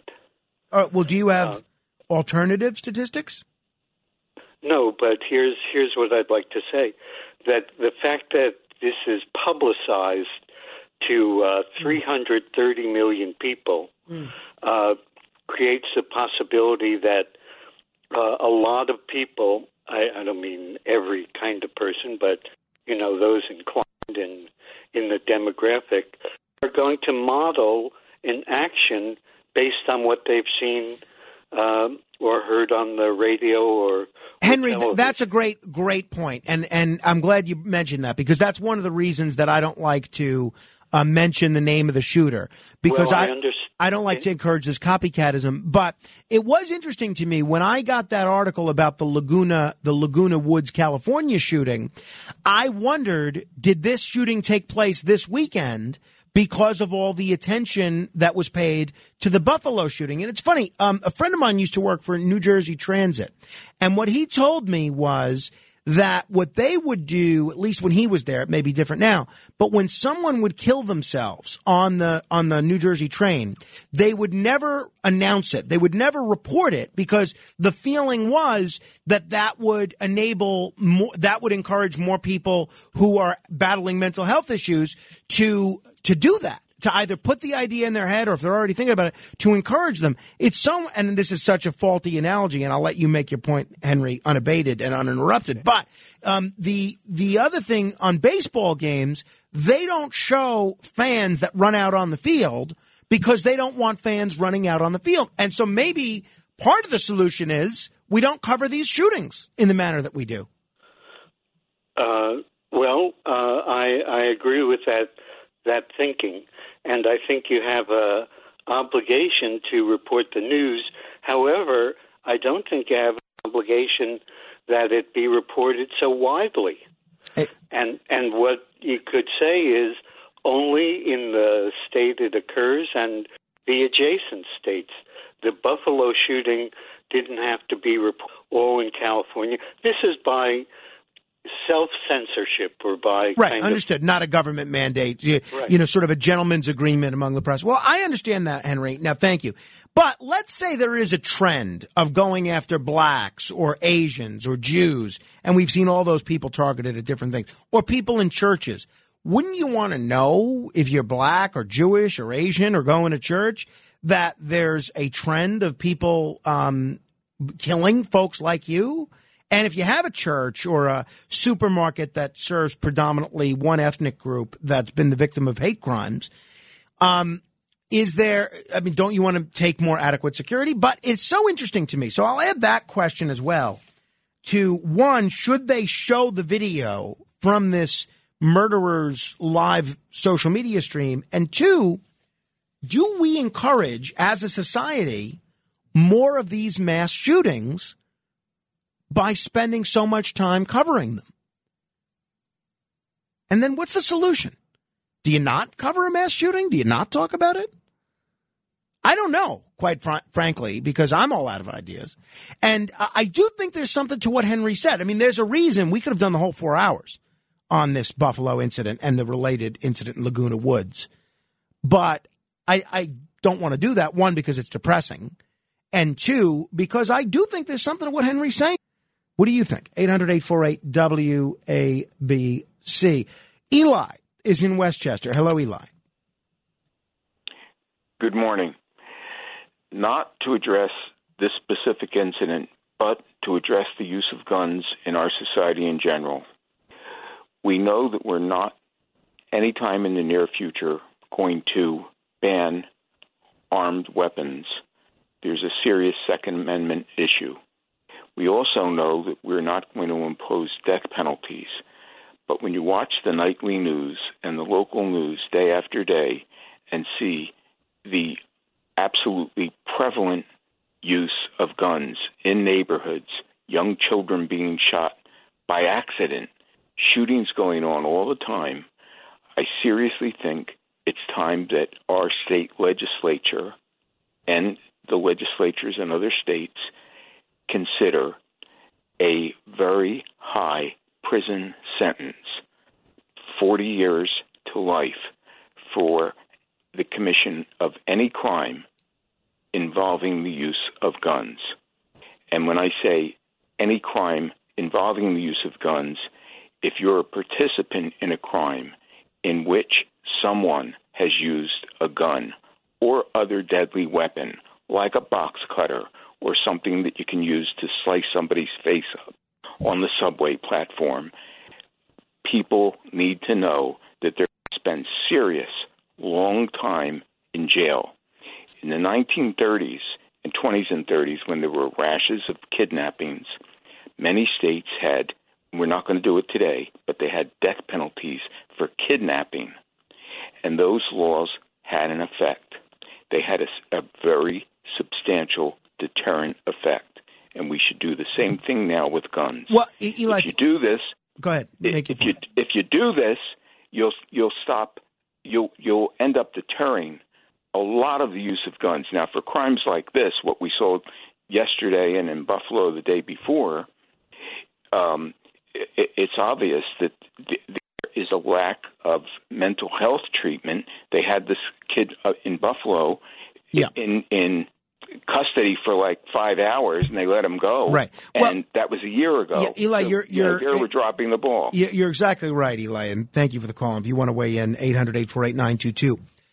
I don't think the Eli solution is a solution to ending the mass shootings. And here's why. And now I'm not saying whether that's smart policy or not smart policy. I don't think it would address this specific problem. Because so often we see with these mass shootings, the person who's committing the shooting either kills themselves or doesn't care if they're killed by the cops or someone else.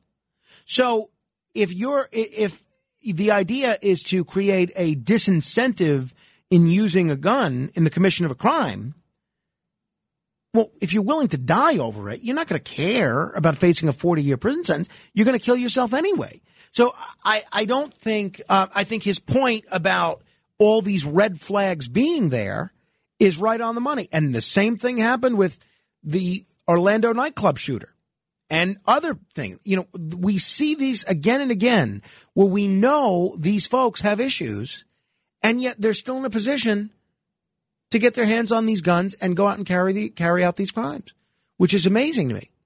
800-848-WABC. Lynn is in Chinatown. Hello, Lynn. Yes. One issue that has come up, this man did the shooting, and he was politically to the right. We just spent 2 years, specifically in Chinatown, where we were getting the absolute extreme left. They were attacking buildings. They went to Macy's and did tremendous damage at Macy's, also Modell's. Not one word has ever been said about the people that were wounded, including Curtis Lewa, and the people whose buildings were damaged, the fear that exists now in Chinatown. This came from the extreme left. I'm not comfortable with the governor really going at this guy for political beliefs, because, you know, it's terrible. Yeah, Lynn, it's a good point. And look, I don't blame any left-wing politician or left-wing pundit for anything, any violence. And I don't blame any right-wing politician or any right-wing pundit for this guy. But you're right. So we have this sort of a double standard where when a revolting murder spree is carried out in the name of right-wing ideas or perceived right-wing ideas, everything changes instantly and completely. In those cases, even before we know anything about the murderer, indeed, sometimes before the corpses are even removed from the ground where they're lying, there's like a coordinated effort to declare that anyone who holds any views in common with this murderer has blood on their hands. they're wrong. And so just like I don't blame the left for the people that the fellas that were throwing Molotov cocktails during the George Floyd protest, I don't blame the right for this Buffalo murderer. I think every movement has its lunatics. And I agree that we should not be blaming anybody for this guy or any other lunatic. I think the problem is much broader. 800-848-9222. I want to get in a few more solutions. I'd love to have a solution or several solutions where people stop after listening to the show. They say, gee, I hadn't thought of that. That's a really good idea. Let's look into that. So far, I think we have one really good one from Henry. Now, some people may think the other caller, or Eli, his solution was a good one, too. I'd love to hear yours. Beyond the two that we hear all the time, the left says, ban all the guns or better gun control. The right says, give everybody a gun or, give everyone at least the right to conceal carry. Let's pretend that it's all already been said because I've just said it. Give me your other solutions. 800-848-9222. John is in Astoria. Hello, John. Hello. How are you? Real quick, I do work for the Department of Education. I'm in the security industry. But when I go into one of the schools, there's a picture of boys with rifles from back in the day. There was a rifle range in the school. What has happened to this society that we've gone from that to where we are today? Something has to be done, but I just can't figure out what is the solution for it. Same here, John. We are in the same boat. Everybody knows something has to be done. Doesn't seem like there's a lot of folks that have actual answers. Al is in Fort Lauderdale. Hello, Al. Hi, Frank. I just wanted to comment on the possibility of not publicizing these horrific incidents. I can't believe for a minute that Chicago is the land of peace, but you never hear anything anymore about the murders that take place in Chicago on a daily and weekly basis. Right. Well, so you're saying look, I think Chicago's gun violence problem is primarily driven by gangs, by gangs and drugs and things of that nature. I think when we talk about mass shootings like the church in California or the situation in Colorado that I alluded to or the Buffalo situation, you have mentally unbalanced people that are able to get these guns and then carry out these attacks. So I don't think what we see in Chicago regularly, I don't think that's comparable, personally, to this. Now, maybe you disagree. Let me say hello to Sean in Park Ridge. Hello, Sean. Hey, how's it going there, Frank? Good. Yeah, not to oversimplify things, but I think I told you in the past I taught special education for years, and I used to actually specialize in kids with, major crisis behaviors. And, in a way, there's a lot of an analogy here. I mean, if there's repercussions for bad behavior or shootings in this case, and guess what? Nothing's going to change. I mean, nothing. If nobody gets real jail time, there's no repercussions whatsoever. Why in the world would the criminals stop? Yeah. In a lot of these cases, you have folks that don't have any track record of a criminal history, and they're carrying out these crimes. So I think your point is a good one, but I think your point, Sean, it's similar to Eli. That kind of thing would maybe deal with the Chicago crime problem. I don't think it does. It deals with the random mass shooting problem, personally. 800-848-WABC. Russ is in White Plains. Hello, Russ. Oh, hey, Frank. Hey, one thing, Frank. Is Carmine's TV debut on the website WABC? Because I'd like to see it again. It's on, if you go to, it's not on WABC, but if you go to the the website for Wise Guys, the Newsmax show. It's on there. Okay. Thank you very much. And one thing I want to say is, Curtis, I'm glad he's not the mayor, and I voted for him, but Curtis is kind of a hypocrite because it's Curtis's lack of faith in institutions is how he formed the Guardian Angels, which is kind of like a black, white, and brown Panther group. And this kid that goes shooting things up, people have lost faith in institutions. They resort to these vigilante activities. I mean, I don't want to blame Curtis, but, we don't have institutions that work. Congress has failed. The Supreme Court has failed. And I believe direct action is necessary. So, the kid's obviously nuts. But this violence is the decider in this country. The one guy asked, what's the difference now? Why isn't it like boys' life? There's more crazy people. So the solution I offer, Frank, 1 hour per week of psychotherapy in school for every school child in the country. We need it. All right, Frank. Thank you, Russ. First of all, I want to distance myself from your first part of what you just said regarding, Curtis and the Guardian Angels. Somehow, I don't even understand the analogy that you were trying to make about America's institutions failing and the Guardian Angels being a white Panther group. First of all, that's not true. Second, clearly there's something wrong with the state of mental health in America. And I would love to know how to fix that. 800-848-WABC, 800-848-9222. Jack is in New Jersey. Hello, Jack. Frank. Jack. Can you hear me? Yes. One of the solutions is that we make very stiff sentences for people who have illegal guns. Number one, they don't want to do that because when they do that, the jails get filled with Hispanic and black folks, so it's racism. So they're never going to fix this problem unless they make stiffer crimes.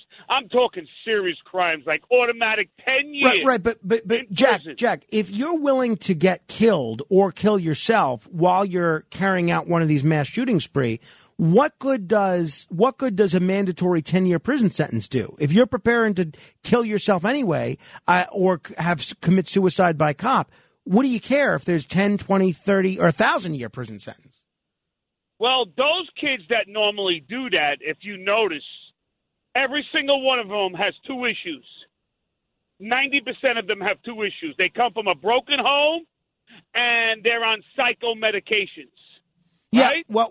We'll see if that's the case with this young man. We will see. I'd certainly be curious if that's true. Eric is in Manhattan. Hello, Eric. Hey, Frank, how's it going? I have a few points, but your last caller, he's right. So many of these mass shooters turn out to be on, psychotropic drugs. Well, look, Eric, I agree. I'm all for looking at that. But the one thing I'll mention is, do you know who's most likely to be on psychotropic drugs? It's people that have mental illness. So, look how they prescribe them, though, like candy sometimes. That could be looked at. Yeah, I won't get an argument from me that they're overprescribed, but I do think a lot of times and again, we don't know the situation with this young man, but sometimes there's a reason for keeping these people on medication, right. And then when they're off the medication, they get a little haywire. Right. Well, sometimes they think they don't need it anymore because they feel good on it, but they don't even want to look at it because so many politicians are beholden to big pharma. About the video, they didn't play George Floyd, the police chest cam video, which people would not have died if they had showed that video. They did show the George Floyd video, though. Did they play it? I don't know. I didn't play it in any way that it was very widely spread, the video. It would have made a big difference. Some people, there are people that wouldn't have died because of that. Well, who wouldn't have died? They were seeing the whole thing. The people. How many people died? I don't know how many. A few. It might have saved lives. I don't know. Maybe I'm totally off base. Right. But the thing is, you think they should show the video?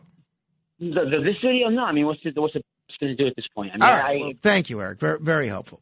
800-848-WABC. Joey is in Brooklyn. Hello, Joey. Hey, Frank. I think the NSA should monitor. They monitor everything anyway, but I feel like they let these things through. What kind of things?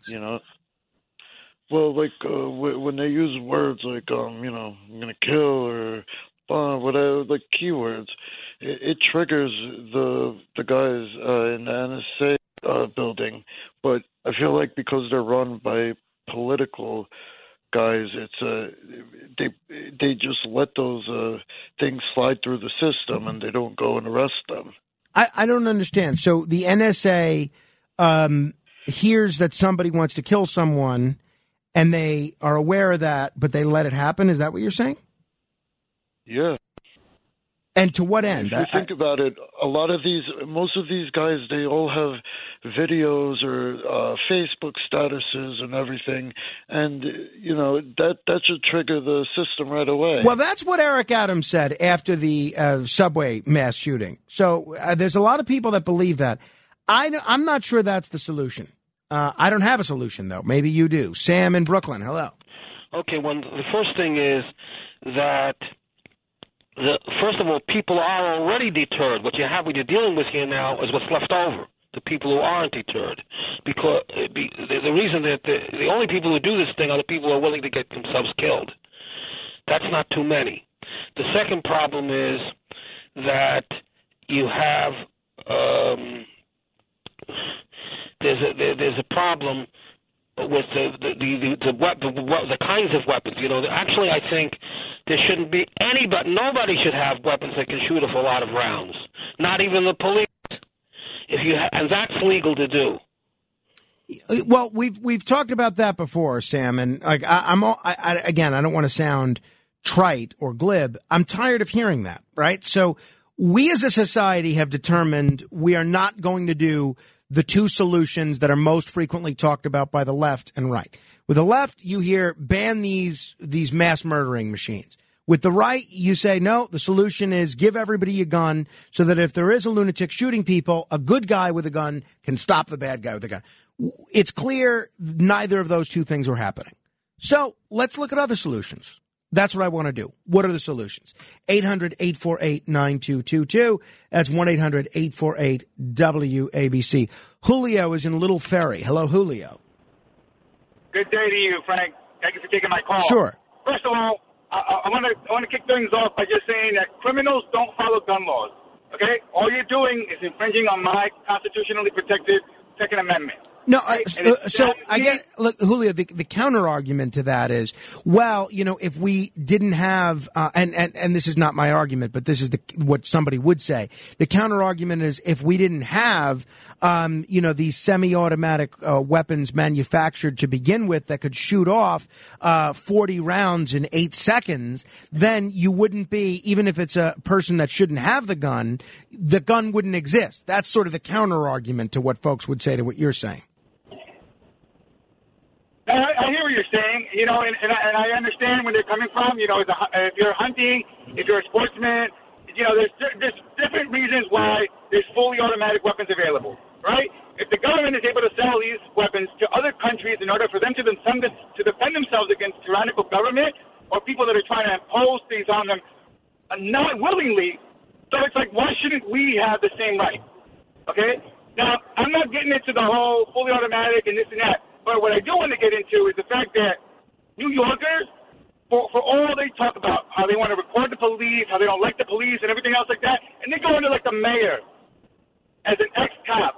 I mean, don't get me wrong, I love Curtis, but we don't need an ex-cop in there trying to tell what's going on, what to do, and this and that, because all that's going to happen is you're going to take away guns from people in high-populated areas, right?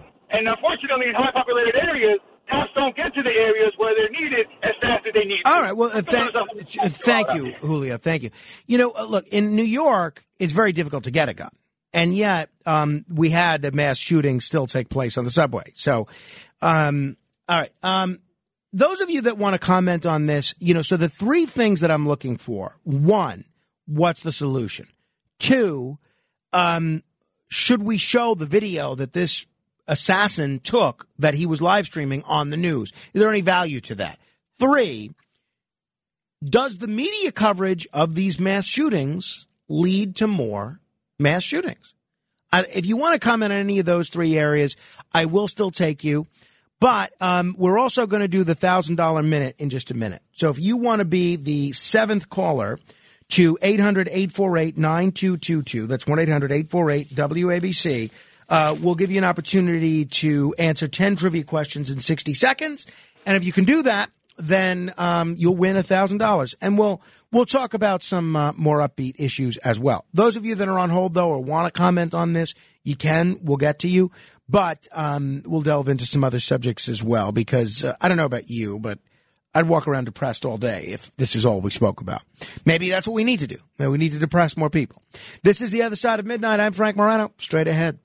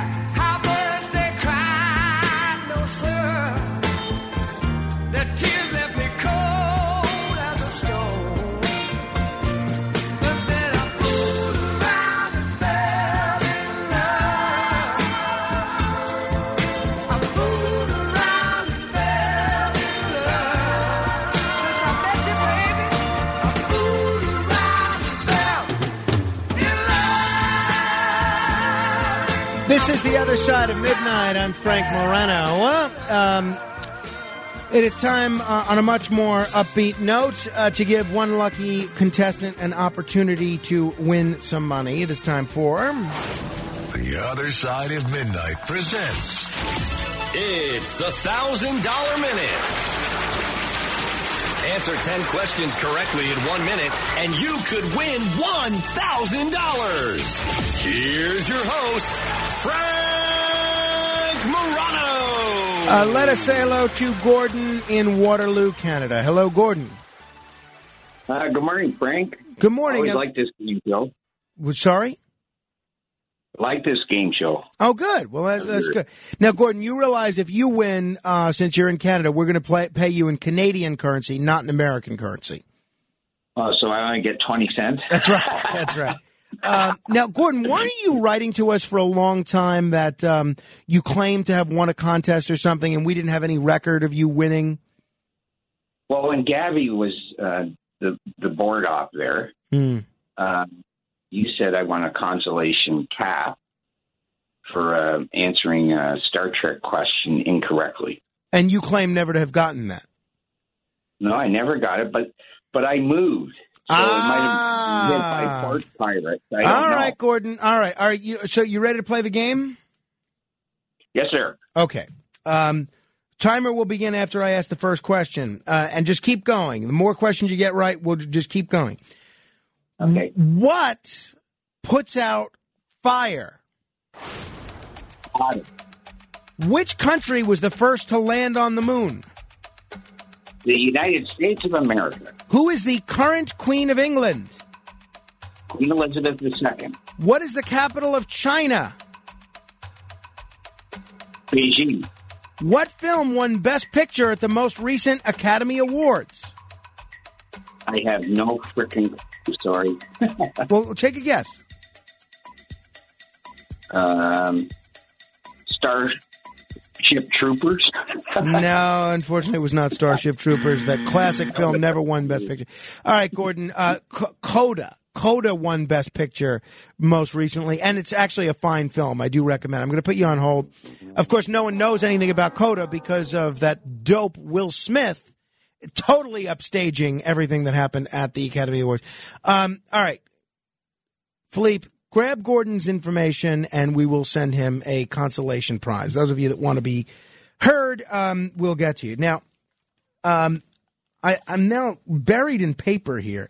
I asked Philippe for what I thought was a reasonable request, which is, hey, Philippe, can you give me a list of the people that were the celebrities that may have a birthday today, and anything that happened on this date in history. He brings out like 40. First of all, he brings out a list of people whose birthday was yesterday. Yesterday. He said, Philippe, it's May 16th. Oh, okay. And then he brings out a list of 40 sheets of paper, and it's like one person per sheet. So if I want to get to somebody's birthday that you might actually care about, I have to sift through a dozen sheets of paper. I said, Philippe, is there a way to do this in a way that does not include 40 sheets of paper? So now he then brought out an additional 5 sheets of paper, and so, okay, here's the abridged version. So now, maybe I asked too much. I guess I do. We've clearly gone through associate producers at an alarming rate. So I wonder how many of them are because of my unreasonable printer demands. Probably many of them. Who knows? But if you're celebrating a birthday today, you are celebrating with Pierce Brosnan, who was James Bond, and Janet Jackson, Megan Fox, Tori Spelling, Danny Trejo, and you know who else's birthday it is today? 52 years old, Tucker Carlson. It's his birthday today as well. So there you go. If you're having a birthday today, you're celebrating along with those people. Yesterday, again, I want to thank the Idala family for inviting me to their, a little Ariana's christening. Had a great time. And then, we were getting, so it was in Manhattan, and my wife drove, and it was getting a little late, right? And she said, well, maybe it makes sense for you just to go right to work. I said, well, I don't really have my computer or anything. Well, can you get by without it? Probably. And then now it's about like 7:30 or so, and it didn't make sense for me to travel all the way back an hour and a half just to leave again. So I said, well, what am I going to do? I said, I'll go to Arthur's law office, which he's been kind enough to give me a key to, and I'll sleep on the couch in the Sinatra room. I have to tell you, the sleep that I get on this Sinatra room couch, it's called the Sinatra room because there's a bunch of pictures of Frank Sinatra in there. It is some of the most peaceful sleep I get. First of all, there was no one in the entire office, so it's totally quiet. That you close the door, and it's completely black. And I got to tell you, the 2 hours that I got on that couch, in part maybe because I didn't sleep well Friday or Saturday, I ended up getting up at 2 a.m. both days, Saturday and Sunday morning, was the most restful 2 hours of sleep that I think I've ever gotten. But because I don't have my car, that means I'm taking the bus home. But I don't mind taking the bus. I like taking the bus, and I get some good sleep on the bus as well. But there you go. Those are the birthdays we're celebrating today.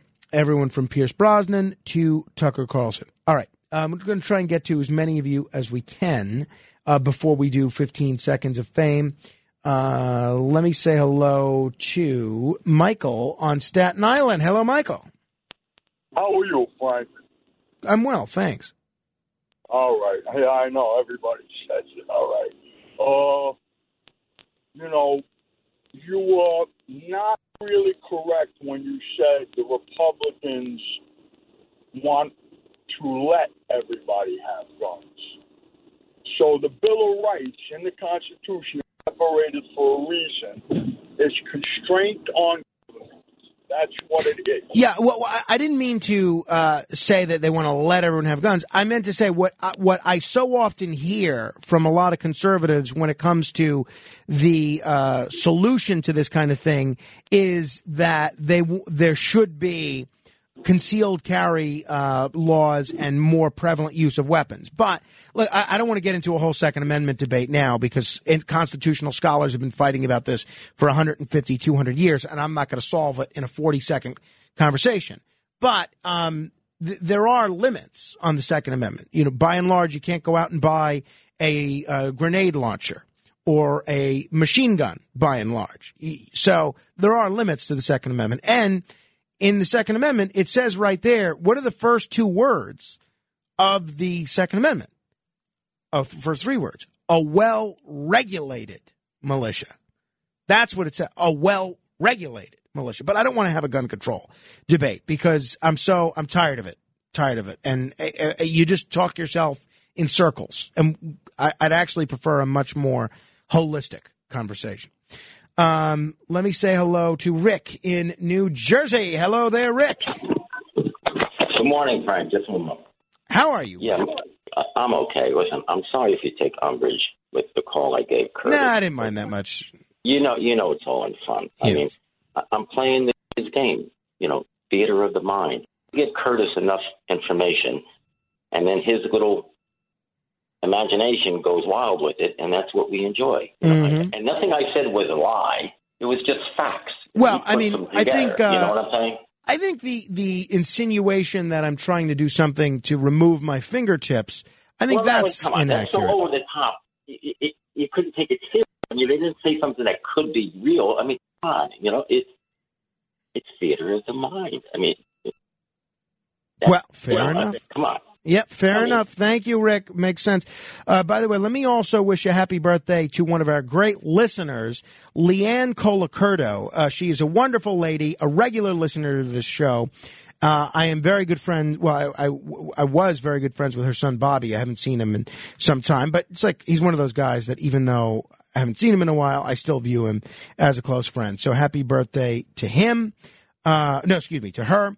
Happy birthday as well to my former colleague, Eric Hastings, who has been a guest on this show, talking travel and a bunch of other things. So Eric Hastings, former producer of the Curtis and Kubi show. Happy birthday to Brian Kazuba, Mike Bradley, Felicia Agate, Steve Leventhal, Eric Rosenstock, and Melissa Dahlstrom. Happy birthday to everybody, as well as Tucker Carlson and Megan Fox. 800-848-WABC. Hey, we'll do 15 seconds of fame next. I don't want to give short shrift to anybody that has something to add. So if you could say it in 15 seconds, say it. Otherwise, call back tomorrow, and we'll have some more time for calls tomorrow on this or any other subject that you feel like commenting on. This is The Other Side of Midnight. I'm Frank Morano. Straight ahead.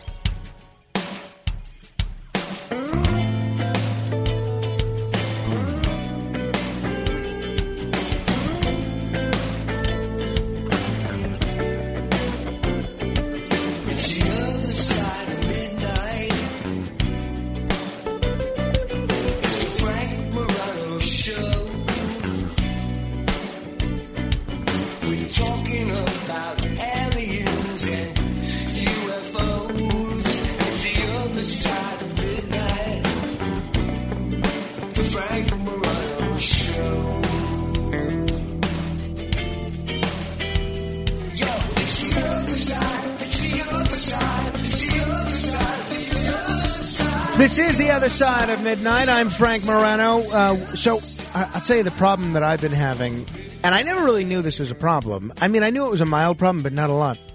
I don't think I can smell anything. So my wife comes down on Saturday when she wakes up. She said, "You don't smell that?" I said, "No." "Smell what?" She said, "The whole house smells like poop. You don't smell that?" "No." So that's Saturday. Friday, she said, "I think one of the cats urinated in the bar room." "Do you smell it?" "No." Today, Sunday, you know, our son spits up on himself at this party we were at. He was doing a lot of spitting up. And, you know, she says, "Look, I'm concerned about this. This smells like vomit." She says, "Do you smell it?" She hands me over to him. And again, now she's just about had it up to here with me after this weekend of me not smelling anything. So I smell him. "No, I don't smell anything." She said, "You need to get to a doctor because there's something really wrong with you." So I don't know what kind of doctor you go to for losing your sense of smell. Do you go to an ear, nose, and throat doctor, or is it something else? I don't know. But that was concerning. So if you have thoughts about that, you can email me. That's where I get most of my medical advice from. Frank.Morano@WABCradio.com. We will end the show as we do each and every day with The Other Side of Midnight. This is 15 Seconds of Fame. Abe is in Flushing. Yeah, these loner, disturbed kids are not socialized anymore. The nuclear family is not intact. The church is not as prominent as it used to be. So we have to have supportive group talks in school. Ralph is in New Jersey. Okay, in this situation that happened in Buffalo, New York, Joseph Biden set the tone on this by taking the default position on race and doing the double standard when it comes to the issue of race. Thank you. Fred in Yonkers. Hey, Frank, the other day I went to Barnes & Noble. I asked this kid, Will, behind the counter, you got any crossword puzzle books? He goes, I'll give you a shortcut. 2 down and 3 across. Chris in the Catskills. Change mental health hygiene laws on the state level. Elicit the assists of convicted, imprisoned gun runners. And, yes, having the message over the media, 1 in a million people that might be copycat. Happy birthday, Frank Morano, comes up during the month of May. And finally, Ray is in Woodhaven. I watched so many stupid game shows during the pandemic that when I returned to work dressed casually and my boss said, shirt and tie, shirt and tie, I said, things you wear to a wedding, things you have dry cleaned. Ray, on that note, thank you. Deb Valentine in the early news next. Frank Morano, good day.